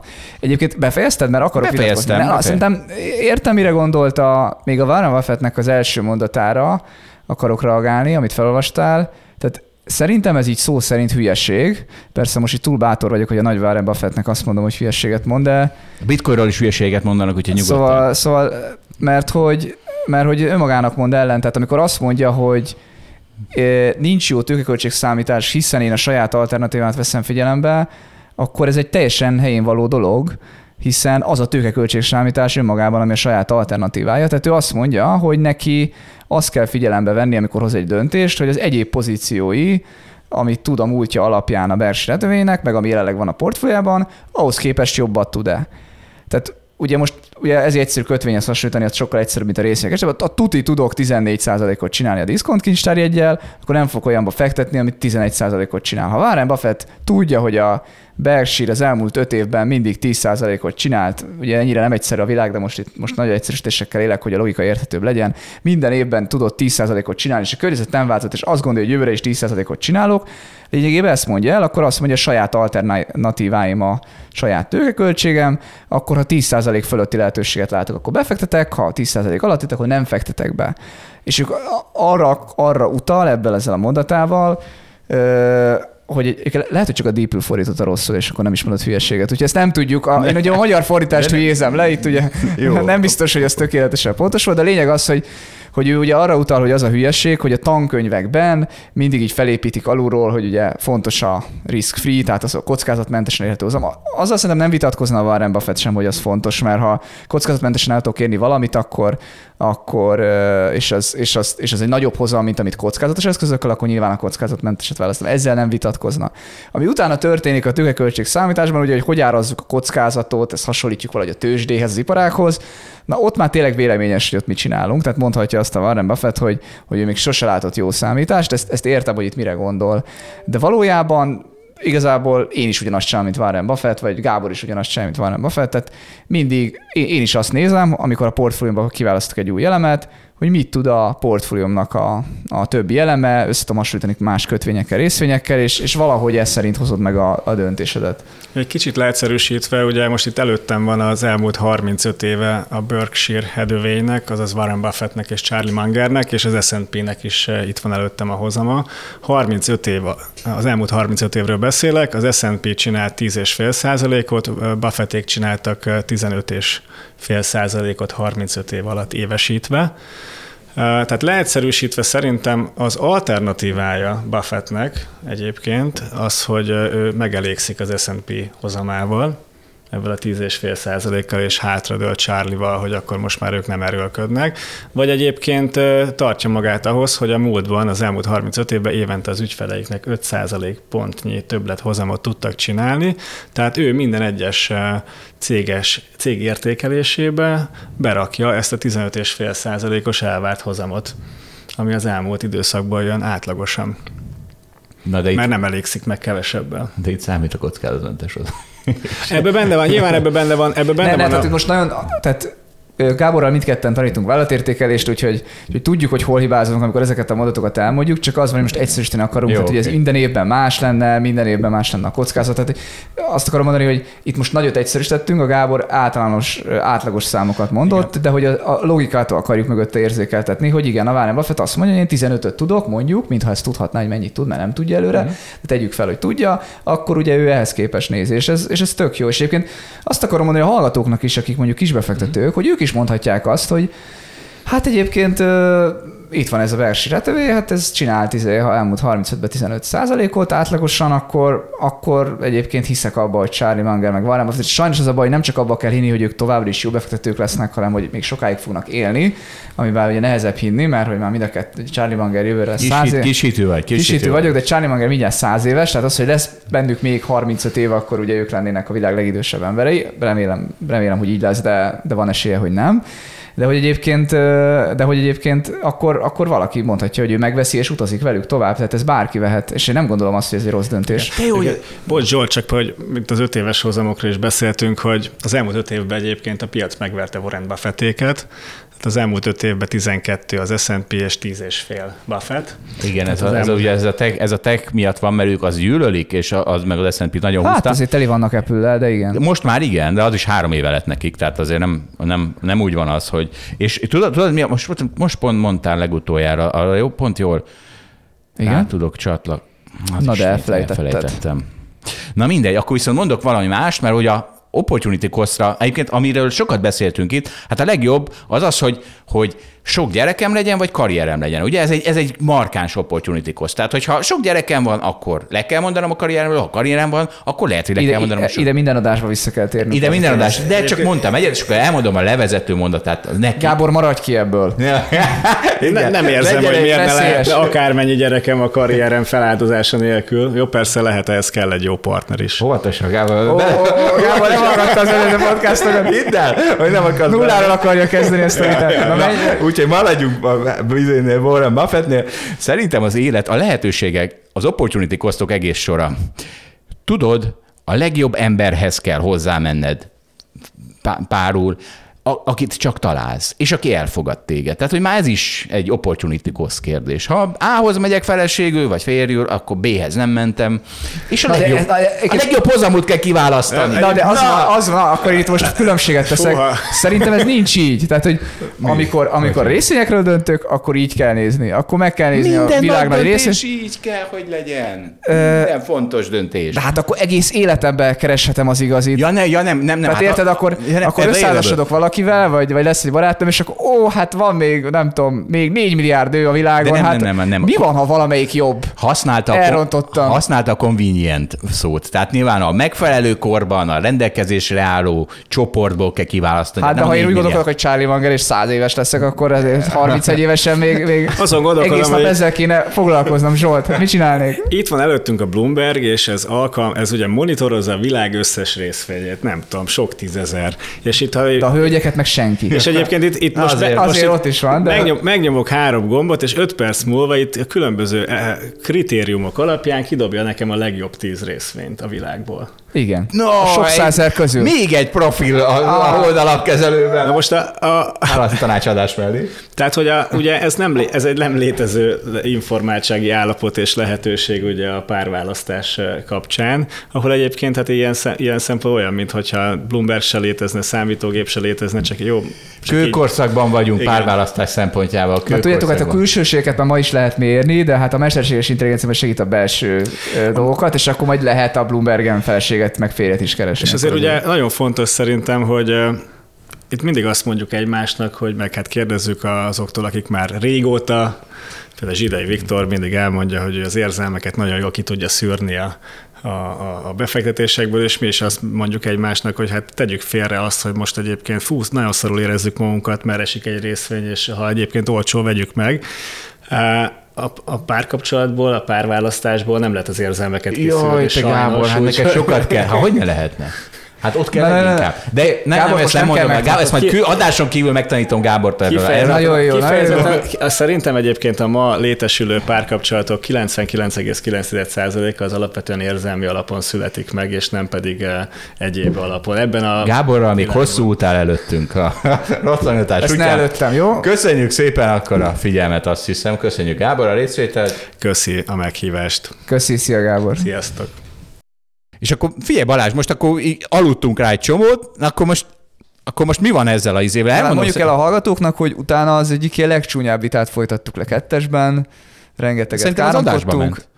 Tessék? Szerintem az adásba csináltuk. Nem, utána telefonon, nem emlékszel? Telefon, Még aznap, aznap ültem, a, Ja, jó. már este volt, a péntek este volt, nem is tudom, konyhában ültem, és veled kiabáltam nagyon, te meg velem. Ö, Na, elmondom most az álláspontomat.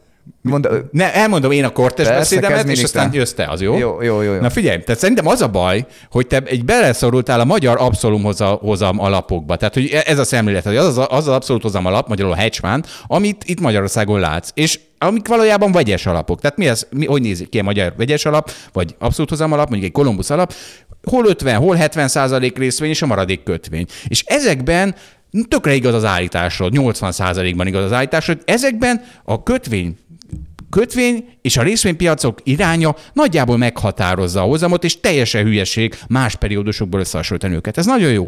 Csak szerintem egyszerűen nem elég grandiózus a hedge fund képed, és akkor mondok itt most egy hedge fundot, hívjuk long short hedge fundnak, amiben van 50% részvény short, 50% részvény short és 50% long. Tehát nulla kötvény van, tök mindegy mi a kötvényhozam, és nulla béta van, magyarul nulla kitettsége van arra, hogy milyen irányba mennek a piacok. Mert egy Hát hogy ne? Tehát ha van egy alapod, amiben 50% részvény long van, és 50% részvény short, abban van 100% kötvény.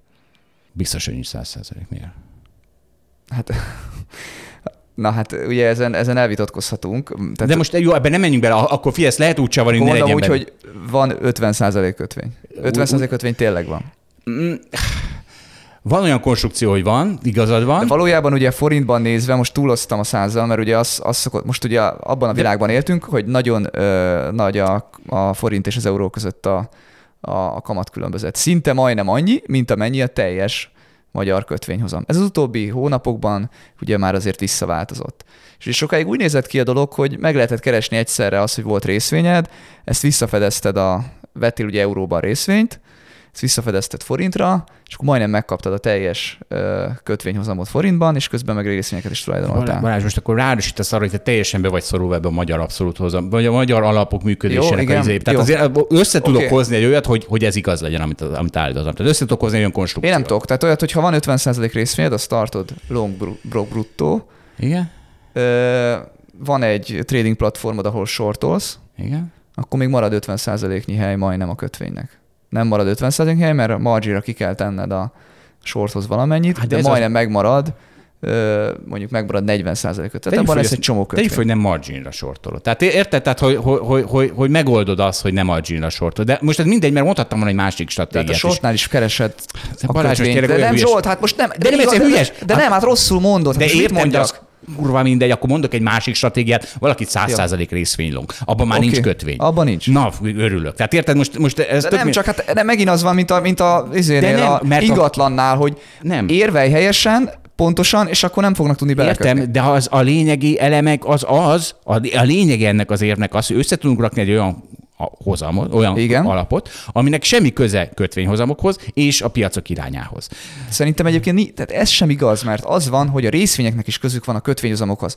Ha a kötvényhozamok igen, magasabbak, akkor a részvényhozamok is magasabbak. Kivéve, általában. amikor épp még emelkedik, mert akkor meg sokkal alacsonyabb. Ha éppen dotcom lufi van, akkor nem igaz, mert akkor De a nem. kötvényen van hozam, és a részvényen meg nincs. Amikor De épp felmenőben vannak a kötvényhozamok, akkor épp, akkor viszont nagyon rossz lesz az a, az a részvénypiaci hozam. Tehát, hogy nem, ez, és igen, hiába tehát, magasabb. tehát, mert a részvénypiaci várható hozamokba beépülnek a magas De most kötvényhozamok. értem, most, na, na, nem ezen szeretnék vitatkozni, hogy tudunk összerakni olyan részvénypiacot, amiben csak ilyen közvetett hatása van a, a kötvényhozamoknak. Jó, tehát oké, vegyünk egy olyat, 100% részvény van egy portfólióban, Na, igen. és ez, az, és az azért van, mert a hedge fund manager önként és dalolva ezt választotta. És, és akkor, akkor mi történik? Tehát azonos évben ezt, tehát legyen ez, a, ez, a, ez az ilyen alapunk, ez 2023-ban volt mondjuk 5% hozam, az expedíciónak meg mondjuk 25 eddig. És akkor a te elméleted szerint ezt az alapot sem hasonlíthatod össze az expedíció 25%-os hozamával, hiszen egészen más erők hatnak rá, mások a piaci viszonyok, tehát szakmaiatlan, és valahol igazad is van. Ah- Ahol viszont nem igaz, hogy mert mégis összehasonlítjuk, tehát azért mégiscsak ránézünk, hogy 23-ban az egyiknek 25%, a másiknak 5% a hozama, akkor azért csak jobb a 25%, mert, mert valamivel össze kell hasonlítanunk, érted? Tehát nem vehethetjük el a hozamot, mint összehasonlítási alap, mert így már akkor éven belül is el kéne vetnünk, mint közös nevező. De Mert a akkor nem- Gábornál nem erről vitatkoztunk, ott időbeni eltérésről igen, de vitatkoztunk. most, jön, és most jövök oda. Tehát, hogyha azt mondjuk, hogyha tudunk találni két olyan hedge fundot, amit akár éven belül is szakmaiatlan összehasonlítani, mert egész más erők hatnak rá, akkor ez igaz, az, hogyha ezt széttolod évekre. Tehát, hogyha nagyon hasonló a két alap, mint expedíció és, és, és beat. Nagyon hasonló a két alap, de más időszakokba tetted, és akkor azt mondod, hogy innentől kezdve nem szabad összehasonlítani. Azzal ugyanazt mondod, mintha azonos időszakban a más stratégiájú hedgefundokat sem szabad összehasonlítani, de mégis összehasonlítjuk, és mondom, igazad van részben, de igazad van nekem is, mert, mert, mert kell, kell az a hozam összehasonlítás, mint közös nevező. Tehát, tehát nem, nem... most, most képzeljünk el egy alapot, 2012-ben indult, és 2014-ben bezárták. Meg képzeljünk el egy alapot, ami 2020-ban indult, és 2022-ben bezárták.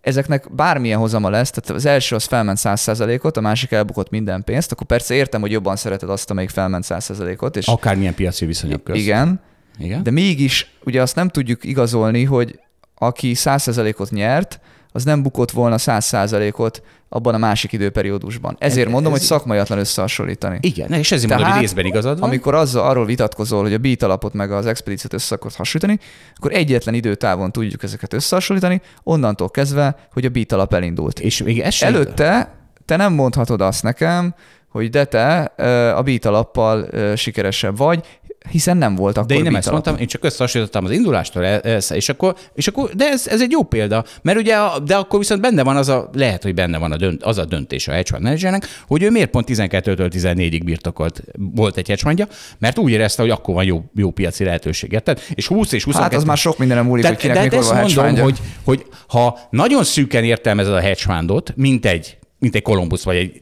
akkor, akkor teljesen igazad van. De hogyha ezt kiszélesíted, és azt mondod, hogy a hedge fund menedzsernek annyi döntési lehetősége van, hogy neki tök mindegy, hogy mennyi a kötvényhozam, mert például a részvényhozam, az sokkal többet számít. És erre mondtam azt, hogy 2020-ban alacsonyabb volt a kötvényhozam, na de a részvényhozam az kurva magas volt. Az 100 volt. A DeepWay alapunk 100 ot ment 2020 márciusától 21 márciusáig. Tehát, hogy, hogy, és akkor azt mondom, hogy sokkal könnyebb volt abban a periódusban, mert hiszen szerintem egy hedge fund managernek ezt észre kell venni, hogy ilyen idők van, és akkor, izé, és akkor ehhez hadd, hadd idézzek egy 2020-as beszélgetésünk, mert az tök jó idevág. Nyár volt, emlékszel, a Gábornál volt egy buli, és mentünk oda, de azt, azt hiszem 80, azt mondtad, hogy büszkén azt mondtad, 2020 második felében vagyunk, 80%-ra részvény súlyod.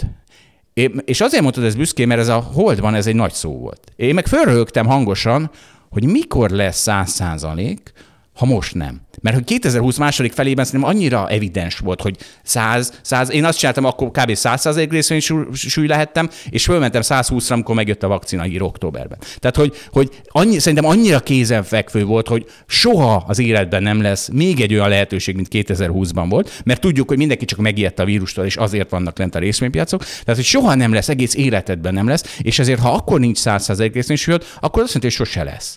Érted? Tehát tehát, e, e, hogy... Ne, tehát a felvetésed az jogos, de megint annyira uh, túlzol, hogy akkor tudtuk, hogy az a nagy lehetőség, hogy nem tudod, ez az állítás mert igaz. ha a világ bezár három-négy évre, akkor, akkor 0% részvényt Csak tudtuk, hogy nem ez fog történni. De nem tudtuk. Én tudtam. Bocsánat. Igen, de te azt állítod, hogy te tudtad. De, Balázs, de te sokszor állítod azt, hogy te tudtad. Igen, de akkor okay, egyetért... ezért van alapod, és az élet majd, ha te mindig tudod, akkor te leszel a világon legjobb alapkezelő, majd remélem egy kis hányadát a profitodnak én is valahogy megkereshetem, és akkor Szívesen egész van. életemben majd nem kell dolgozni, mert én a Zsolt barátja voltam, de, és, de, és a de, szárvizeiden túlélek. De most akkor az menet érvez, hogy igen, neked soha nem lesz százszerzék részvény. Nem, nem, nem. De jó, akkor hozzáteszem, tehát a, a mi... Nem, nem, a, tehát a, hogy de, le, de lehet százszerzék részvény. Akkor egyébként nem, több is volt, mint 80, valóban nem ért el a százat, lehetett volna 120 is, jól mondod, meg 150 meg is. 200, tehát a mi, mi alapján 200 és mínusz 200 köz mehetnek részvény súlyban. Igen, igen, lehetett volna. És, Na, és, és, és mondhatod, hogy hibáztam, hiszen emelkedés volt. Hát mindig, amikor emelkedés van, akkor mindig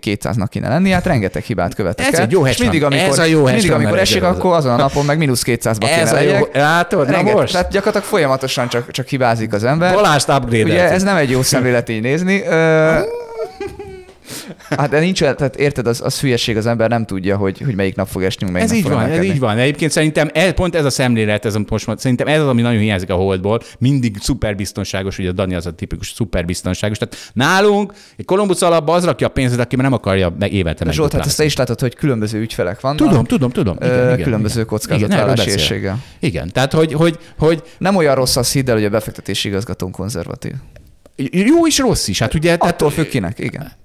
Sok mindentől függ. Hát érted, tehát azért az egyik legnagyobb kritika, ami érheti a hold alapkezelőt, hogy ezekben a bull években 12 2009 és 2020. Az meg, nem, az meg nem hangzik rosszul, hogy az elmúlt tíz évben nem volt olyan, hogy a holdalapkezelőnek a privát ügyfeleinek csökkent volna a vagyonuk. Tehát az meg, az meg nem rossz. Van, ez van, van, akinek örül ennek, de ennek az a ára. Mert így jól alszik az az ügyfél, aki, aki Így nem van. akarna De ennek az az ára, hogy ez elég visszafogott teljesítmény. Akkor a Columbus alatt elmúlt 10 éves teljesítmény mondjuk 10 százalék, pedig lehetett volna 15 vagy 20. De látod, a hozam szórás arányában meg megkapta azt a díjat, hogy a tíz év legjobb abszolútizmus alapja. Tehát az egy szakmailag kiemelkedő dolog, csak ő nem egy nagyon kockázatos alap. De most megint, megint Igen. bezártad magadat, a magyar abszolút hozam alapok. De miért, miért Hát mert most azt mondtad, hogy azok közt a legjobb, tehát jó.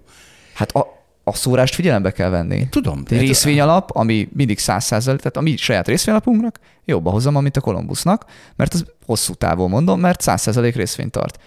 De ettől még az ügyfelek jobban szeretik a Columbus alapot tartani, mert ott nem kell viselniük, hogy a Covid-ban esik 30% Egy csomó ügyfél. Tehát mondjuk egy nem, csomó több, ügyfél. darabra mi- több, darabra, tehát figyelj, akkor, akkor így mondom, nézd meg, kereskedelmi bankok értékesítik mindkét alapot, és szerintem is hosszú távon jobb a részvényalapot tartani, mert el kell viselned a szórást, de várhatóan nagyobb hozamod lesz, és ezt az élet egyébként a múltban igazolta, nyilván a jövőt nem ismerjük, azt gondolom a jövőben is fogja igazolni.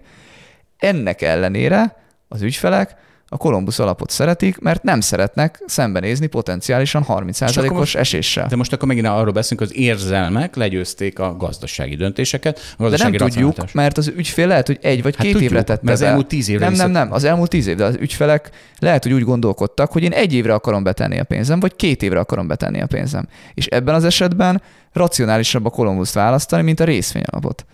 Most én ugye arról beszéltem, akinek nagyon hosszú távú a... Tehát az Na- ügyfeleknek számít a szórás Zsolt. Arról beszélgetünk, hogy van egy csomóféle ügyfél, meg van egy csomóféle hedge fund manager, és a különböző csoportokra különböző állítások lesznek igazak. Szerintem erről beszélgetünk, és azt szeretném a fejedbe verni, hogy az, hogy ha behozol egy másik csoport gondolkodását, az nem hiba, hanem az szerintem az, az segíti a holdalapkezelő munkáját. Én ugye azért voltam rá nagyon mérges, mert én úgy érzem, hogy néha egy-egy félmondatoddal nem magyarázod el jól a hallgatóknak, hogy miről van szó. Amikor az, hogy össze lehet hasonlítani ezt a két két különböző időszakban két különböző alapot, akkor szerintem ö, szakmailag hibás állítást teszel, és ki lehet, ha most ennyit beszéltük, ami most, így már világos, így már, ö, Csak így már lehet- értem az álláspontot, csak ugye az van, hogy, hogy sokszor félrevezető ezekről a... De nem lehet mindig ennyit beszélni róla. Hát te érted, nem de akkor, beszéltünk. meg, akkor félrevezetjük a hallgatókat. A hallgató, de valamit el kell hinnie. De mi is valamit elhiszünk a, a koronavírus kutatóknak. Nem, nem, nem kérjük meg, hogy 8 órában magyarázza el, hogy miért jó a vakcina. Hanem azt mondjuk, hogy jó, jó a vakcina, elhiszem. Tehát, hogy na mindegy. De Jó, hát oké, én mást feltételezek a hallgatókról, most ilyen szempontból én feltételezem azt, for- fordított lett a szerep, tudod Zsolt, most te szoktad mondani, hogy hülyék, én nem gondolom, hogy hülyék, csak abban, hogy ebben nem biztos, hogy ártasak, te meg, te meg úgy beszélsz hozzájuk, mint hogyha mindenki mindent tudna. Na, figyelj, most jön Edit. Á, mindegy, elengedjük. A végén még, még lett volna egy kis izé, életvitai tanácsadás, de akkor most nem lesz életvitai tanács, akkor mi most elköszönünk, és Edi, jön Edit, és Edittel búcsúzunk a mai napra. Jövő héten meg Zsidai Viktor. Mindenkit szeretettel várunk minden héten, akárhány órás adásunk van. Na, szervusztok. A viszont hallásra, sziasztok! Na, szervusz Edit már megint. Sziasztok! Hello! Beyond Meat. Beyond Meat van Balázs egykori kedvence, majd elmondja, hogy a haverjaival mi van. Tessék, Edit, de te mondd el, hogy mi van a Beyond Meat-tel. De hát akkor gondolom mindenki ismeri ezt a céget, de csak röviden mit csinál a Beyond Meat? Ilyen hús alternatívát állítanak elő, tehát ilyen egészen jól sikerült húspogácsa utánzattal lettek híresek. Ö, nem tudom, kóstoltátok de szerintem egyébként tényleg nem rossz. Úgyhogy, Én kóstoltam. És, és elnyerte a tetszésed? Oké, és nem tudom. És jó. Kicsit ilyen semmilyen íze van. De ez egy csomó húsra elmondható. Igen. De a húsnak jobb íze van. Hát nyilván ízre azért úgy nehézkes, ugye a textúrája is nagyon hasonlít, szóval tényleg egy ilyen jó terméket sikerült csinálni, és lett is egy ilyen hatalmas hype ezeknek a plant-based kajáknak, és tehát a Beyond Meatnek is az árfolyama 200 dollár környékéről ö, esett le most 7 dollárra. Szóval Mármint most várjál, most azért- már akkor te a hype után vagy. Tehát a hype az Hát a volt hype a... az a Covid, koronavírusban, igen. igen. igen, a Covid-ban akkor ilyen 200 dollár környékén volt az árfolyam, és akkor szépen ez úgy, úgy folyamatosan csorgott le, és én a, most lepődtem meg, hogy, hogy most volt egy ilyen profit warningja, és megnéztem az árfolyamot, 7 dollár. Azért ez úgy el, eléggé megdöbbentő. Szevasztok, S&P huszárok, szevasztok. Beyond Meat huszárok, szevasztok. Ki, kinullázta magát a cég, Úgyhogy hát ez is egy olyan érdekes jelenség, amit ugye ilyen nagy buborékokban láthatunk, hogy van valami, ami nagyon menő, nagyon szexi, nagyon sokan beleképzelik, hogy óriási növekedés lesz benne, és hogy ez mennyire egy ilyen egyedi termék, amivel így le tudják uralni az egész iparágat. Aztán kiderül, hogy hát nem, mert megjelennek az olcsóbb alternatívák, a versenytársak, aztán mondjuk van egy ilyen ciklikus lejtmenet, amikor mondjuk az emberek nem annyira ezt veszik, hanem más egyéb alternatívát. Ugye gondoljunk bele, hogy azért a Beyond meat termékeket, vagy ezeket a plant-based kajákat, azok is fogyasztják, akik egyébként nem vegetáriánusok vagy vegánok, hanem egyszerűen csak mondjuk szeretnének kevesebb húst enni. Ezek rohadt drágák, nem? Ugye? Ezek, ezek elég drágák. Ezek, tehát a húsnál mondjuk, tehát nem csak mondjuk szarok, a marhahús de rohadt drágák ára, is. szerintem a kilója, kilós árának a duplája. Mondjuk egy ilyen Beyond Meat-es mint egy argentin legmedő marha, vagy hát mint a, nem, vagy mint nem, a mint egy ilyen átlagos marhahús, amit csirke. a hamburgerbe belesütsz. Úgyhogy, úgyhogy, és hát mondjuk aki egyébként nem vegetáriánus vagy vegán, sokkal olcsóbban akkor inkább tud húst tenni, de aki pedig mondjuk vegetáriánus vagy vegán, akkor ott van rengeteg alternatíva, mondjuk csicseri borsós, vagy gombás, dolgok, vagy mondjuk tehát ilyen fehérjepótlásra ugye vannak itt még lehetőségek. Na főzni ne kezdjünk el, ne. Jó, hát ez, ez, Beengedtük a lányokat a stúdióba, és már főzünk.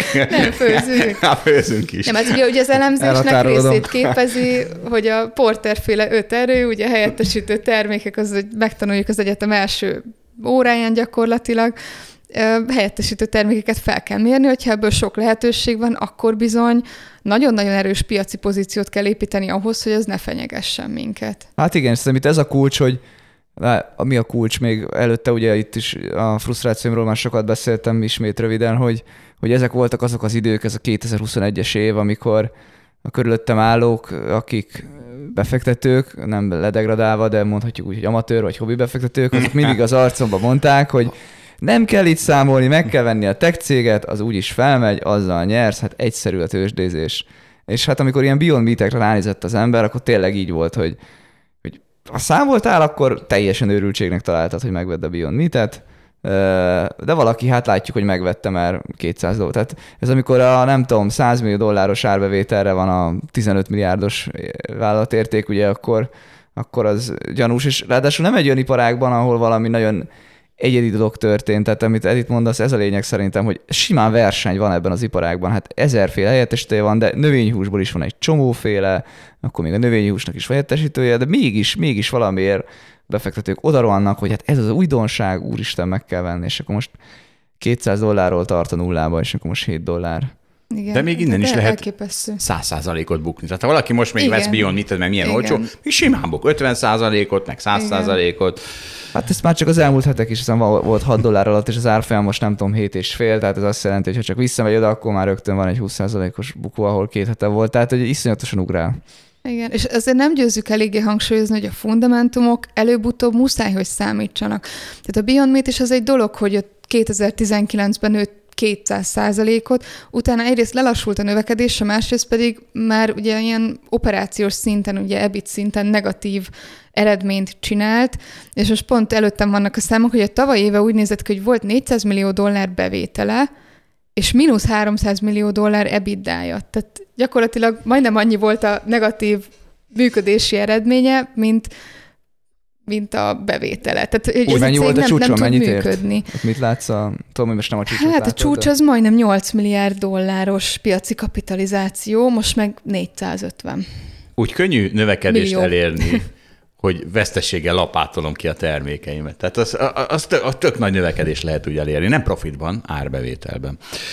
Amikor voltam Londonban, minden étterem mindig tele volt, és akkor végre találtam egyet, ami nem. Mondjuk egy kicsit gyanús volt, nem, hogy nem volt tere, senki nem volt benne. És akkor előre mentem, hogy mi van itt, és mondták, hogy és akkor én rögtön azzal kezdték, hogy uram, itt semmi sem állati eredetű.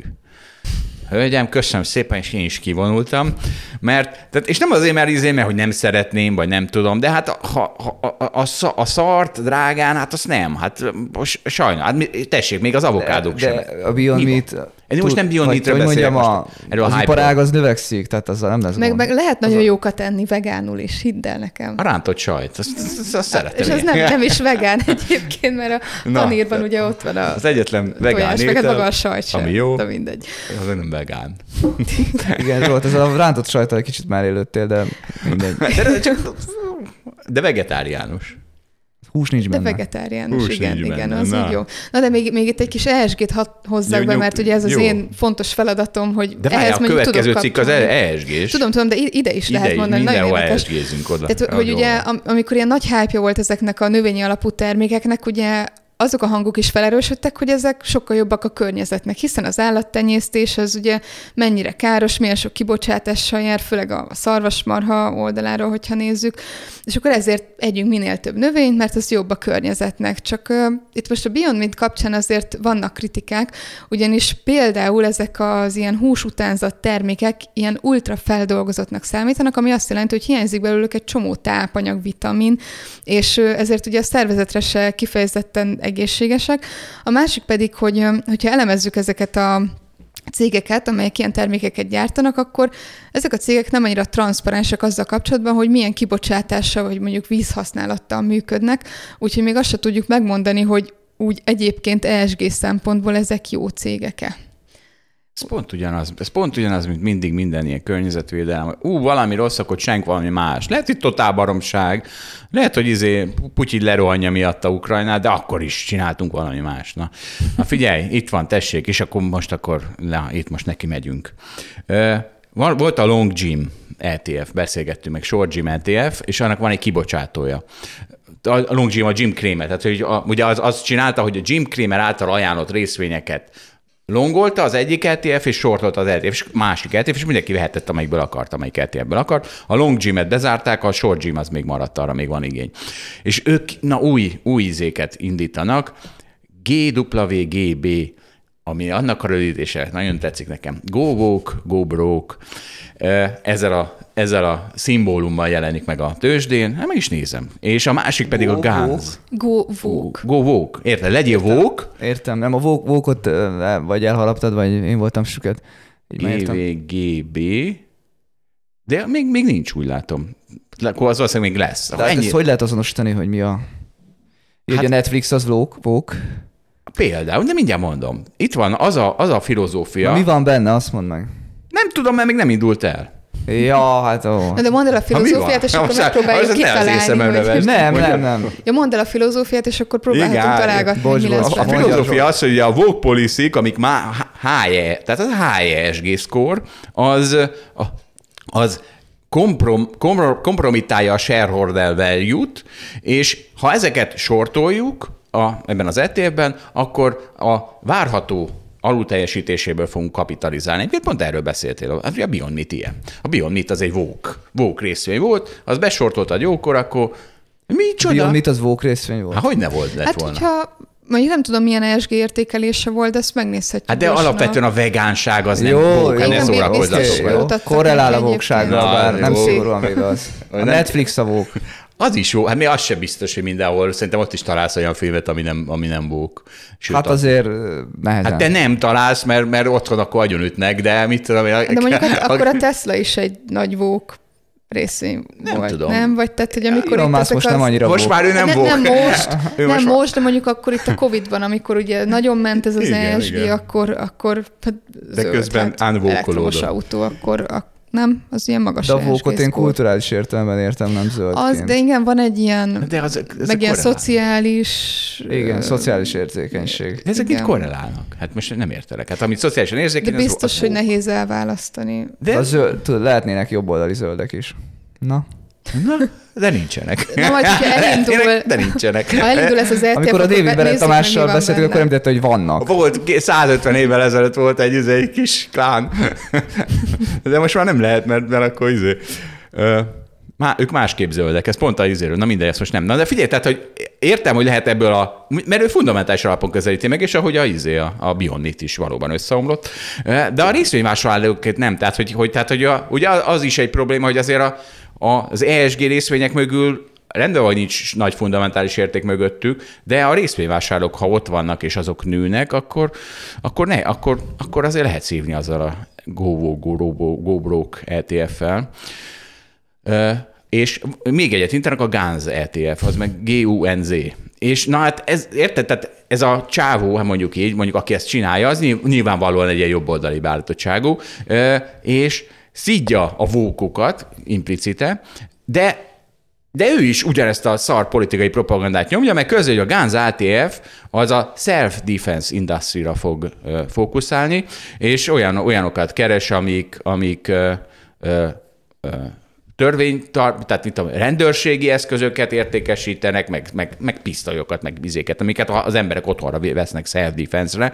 De hát érted, de self-defense-nek hívni, hát azért mi az, hogy self-defense? Tehát, hogy megnéztem, hogy évi hány self-defense történik, és hány csak úgy lelőik egymást az emberek, nem self-defense-ből, és ugye nehéz ezt mérni, tehát, nem, tehát egy számot találtam, de a, és a, körülbelül 10, tehát mondjuk 500 ezer, a 500 ezer olyan büntet van Amerikában, amiben van lövöldözés, és 70 ezer olyan riportárt van, ez 2018, amikor amikor self-defense-re használta valaki. Tehát mit tudom én, bementek a házába betörők, és pisztolya kergette el őket.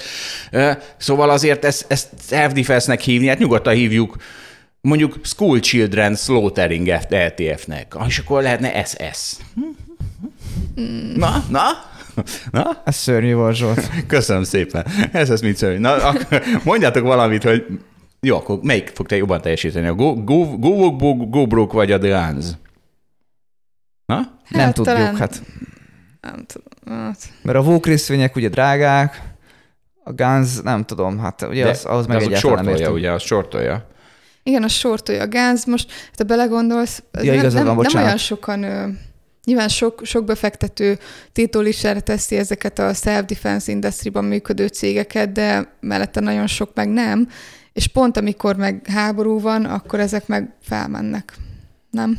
Hát igen, ugye most... De meg... és ezek is már mentek föl, szóval ez is drága. De hát igen. akkor ezek szerint, a, ha az esésre játszunk, akkor a GV mi volt? GV, Go, Go, Go Brook. GVGB, GVGB fog jobban teljesíteni.